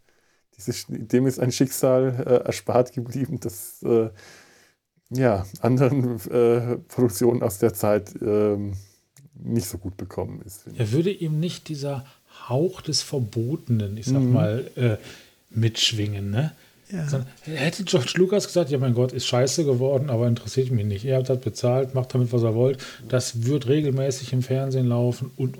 Wird sich keine Sau darüber aufregen. Ach, das wäre auch nicht regelmäßig im Fernsehen gelaufen. Nein, aber selbst wenn. Es wäre einmal wiederholt worden und dann hätten die Sender von alleine festgestellt, dass das nicht gut ist und hätten es auch nicht mehr gezeigt. Aber dadurch, dass es verboten ist, genau wie du sagst, ja. Der Hauch des Verbotenen, genau das. Das stimmt. So wie Braindead. Ja. Ich weiß, wie ich die erste DVD vom Holiday Special in der Hand hielt. Die habe ich längst irgendwann mal verloren. Aber vor Zeiten da gab es schon Internet, aber ich hatte noch keins. Da habe ich mir das irgendwie besorgen lassen auf DVD. Und als ich das dann bekam und gesehen habe, das war ein unfassbar guter Moment für mich. Einfach nur, weil da ist dieses Ding, was eigentlich nicht sein darf. Sage umwoben. Jetzt ist es hier, ich kann es sehen. Ja, genau so. Ja. Das war ein toller Moment. Ich glaube, das war so 99, 2000 rum, als ich das erste Mal gesehen habe. Das glaube ich, weil solche Sachen haben ja, da baut sich ja eine Pharma auf, die viel größer ist als das eigentliche, weil man gerade um die Zeit Informationen ja auch nicht so einfach bekommen hat. Man musste, allein die Existenz von so etwas, hat man ja nicht einfach im Internet, weißt du, heute googelst du und findest das auf YouTube und weiß Gott wo überall.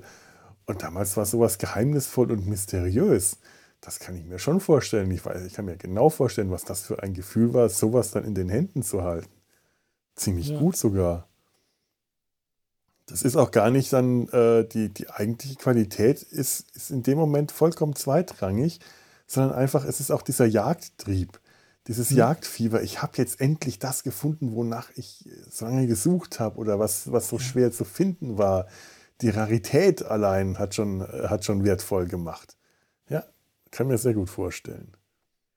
Und das dann in dieser matschigen VHS oder was auch immer Videoqualität auf dieser DVD zu sehen, auf meinem kleinen alten Fernseher damals. Ich glaube, ich hatte auch schon 2 Bierchen weg. Ich habe gedacht, mir schmilzt das Gehirn. Das war in jeglicher Hinsicht, wirkte das, als wäre das wirklich in einem, vor langer Zeit in einem Universum entstanden, das weit, weit weg ist und irgendwie versehentlich nur jetzt in meinen Fernseher reingebeamt worden. Wow, war das trippy. Das war echt toll. Ja. Und das Gefühl habe ich auch heute immer noch, wenn ich das mal wieder gucke, so wie ich es jetzt vor 10 Tagen oder wann getan habe. Ja, das glaube ich. Allein so einen Nostalgiefaktor für irgendwas zu haben, da kann, das kenne ich. Filme und Serien können häufig gar nicht schlecht genug sein, dass der Nostalgiefaktor für mich alles aufwertet. Oder so viel aufwertet, dass ich das immer noch unwahrscheinlich genieße. Und selbst wenn ich dann erkenne, das und das ist daran schlecht oder der ganze Film ist schlecht. Ich liebe heute immer noch den Pilotfilm von Buck Rogers. Ich weiß, dass der nicht gut ist. Ich weiß, dass das nicht gut ist. Und ich liebe das, weil das für mich so einen unglaublichen Nostalgiefaktor hat. Ich habe mal versucht, die Serie einfach anzuschauen, weil ich die nie gesehen habe als Kind. Und ich finde sie furchtbar langweilig. Aber den Pilotfilm, den kann ich auswendig mitsprechen und ich will das jedes Mal wieder machen. Hm. Mini. Hey, Plaxi. Das ist in meinem Kopf. Das geht dann nie wieder raus. Aber das hast du ja häufig bei so Sachen, wo du wirklich emotional was mit verbindest. Ne? Ich habe mir jetzt hier Star Wars Special die eine Hälfte auf dem Laufband angeguckt und die andere Hälfte, da lag ich jetzt letzte Woche kränkelnd auf der Couch. Konnte also auch skippen. Da ist emotional war bei mir nichts, auch weil ich das vorher gar nicht, ich kannte das überhaupt nicht. Ne? Aber hätte ich jetzt, ich sag mal, diesen Rucksack mit Emotionen mitgehabt, hätte ich gesagt, boah, stimmt, das hast du mit, keine Ahnung, mit wie alt war ich noch in den 90ern, mit 15, 20 oder was, ich war damals älter, geguckt und so, ja, endlich wieder mal nach über 20 Jahren wieder mal, wenn das Emotionen mitkommen, hätte ich auch gesagt, boah, irgendwie, das ist immer noch nicht gut. Mhm. Aber es ist trotzdem geil. Ne?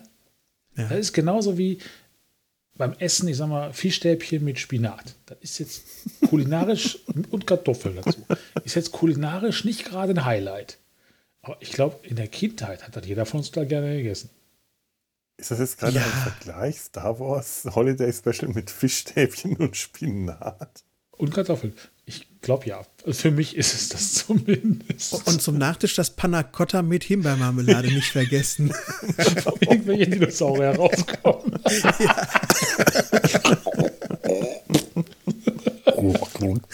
Ja. Boah, ich kriege immer mehr Hunger. Das ist ja wirklich unheimlich. Das passiert jedes Mal gegen Ende der Aufnahme, dass wir anfangen, über das Essen zu reden und Hunger zu haben. Wir fangen auch immer so zu ungünstigen Zeiten an, dass man noch nichts essen konnte. Ja. Oder dass wir vorher schon proppesatt waren. Ich glaube, das ist auch vielleicht ein gutes Zeichen. Es sei denn, ihr habt noch irgendwelche wichtigen Dinge. Ich habe gerade mal meine Notizen durchgeschaut, da steht eigentlich nicht mehr viel.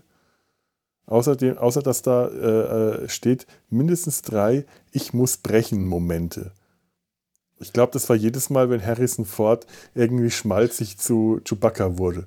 Ja, mein Kumpel, ich mag dich ja auch. Ich fühle dasselbe für dich und deine Familie. Und ich dachte, ich muss brechen. Aber ich glaube, ich kann mir eine Party, so eine Bad-Taste-Party super vorstellen, wo das einfach in einer Dauerschleife läuft. Ja. Und währenddessen gibt es halt eine Menge Bier und gutes Essen. Also nein, Fischstäbchen. Und Fischstäbchen. Wenn wir schon bei Doctor Who, wenn wir bei Fandom sind, dann möchte ich da Doctor Who ins Spiel bringen. Fischstäbchen mit Vanillepudding. Ja. Fischfingers with Custard. Mm. Aber in solchen Situationen, da stelle ich mir diesen Film total geil vor. Vielleicht mache ich das irgendwann mal. Ah. Nach Corona. Ja. War ein Witz. Ja. Wann ist das? Ach, egal. Wann ist das in einer Galaxie weit, weit entfernt? In einer Zukunft weit entfernt. In einer zukünftigen Vergangenheit. Ja. Ich glaube, wenn ihr noch was habt, wenn ihr nichts mehr habt, dann sind wir damit jetzt tatsächlich am Ende angekommen. Das war sehr schön. Das heißt, das Christkind kann jetzt auch kommen. Das das Live Day, das Wookie-Christkind kann uns jetzt besuchen kommen.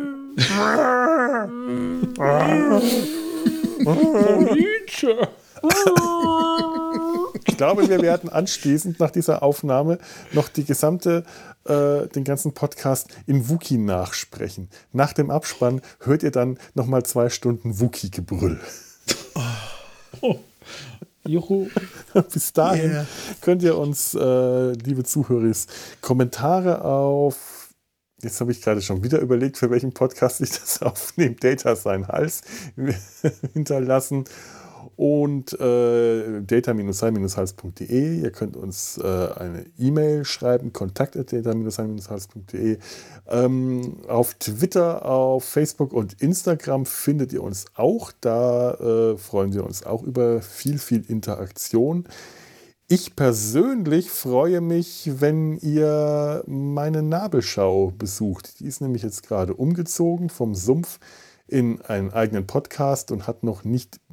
Also wenn ich jetzt sage, er hat noch nicht so viele Zuhörer, dann ist das die Untertreibung des Jahrhunderts. Aber sie sind schon zweistellig, immerhin. Das ist die-nabel-show-podcast.podigy.io. Wenn ihr da Probleme habt, das zu finden, weil ich einfach Schwierigkeiten gerade technischer Natur habe, dann geht auf, also in euren Podcatchern, dann geht in die Mediathek von NRVision. Da findet ihr das dann auf jeden Fall. Und da freue ich mich auch ganz persönlich, wenn ihr das anhört. Ja, ansonsten, ich freue mich, wenn ihr Postkarten schreibt. Da bettel ich jedes Mal ein bisschen und finde es immer wieder toll, wenn was kommt. Findet ihr im Impressum von Data Sein Hals, findet ihr die Adresse, in die ihr das schicken könnt. Und ich glaube, das ist jetzt auch alles, was ihr so machen könnt, außer brav gewesen zu sein, dass das Wookie-Christkind euch schöne Pornos bringt zum Live-Day. Und wenn es das tut, dann wünsche ich euch viel Vergnügen. In dem Sinne verabschieden wir uns. Macht's gut und tschüss. Tschüss. Tschüss, einen schönen Live-Day euch allen. Und immer die Trockenhaube aufsetzen. Ja.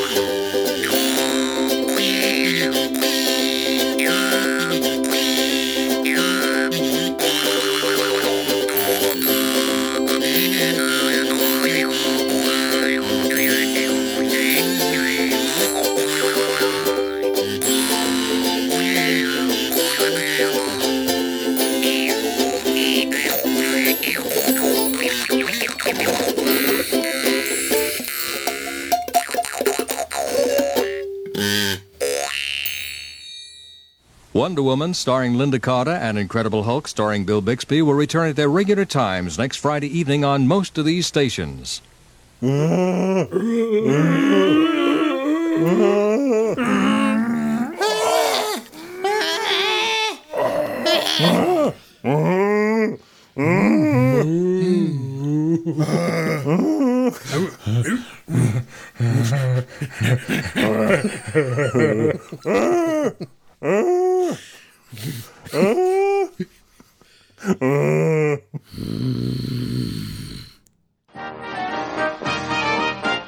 Eine Produktion des Podcast-Imperiums.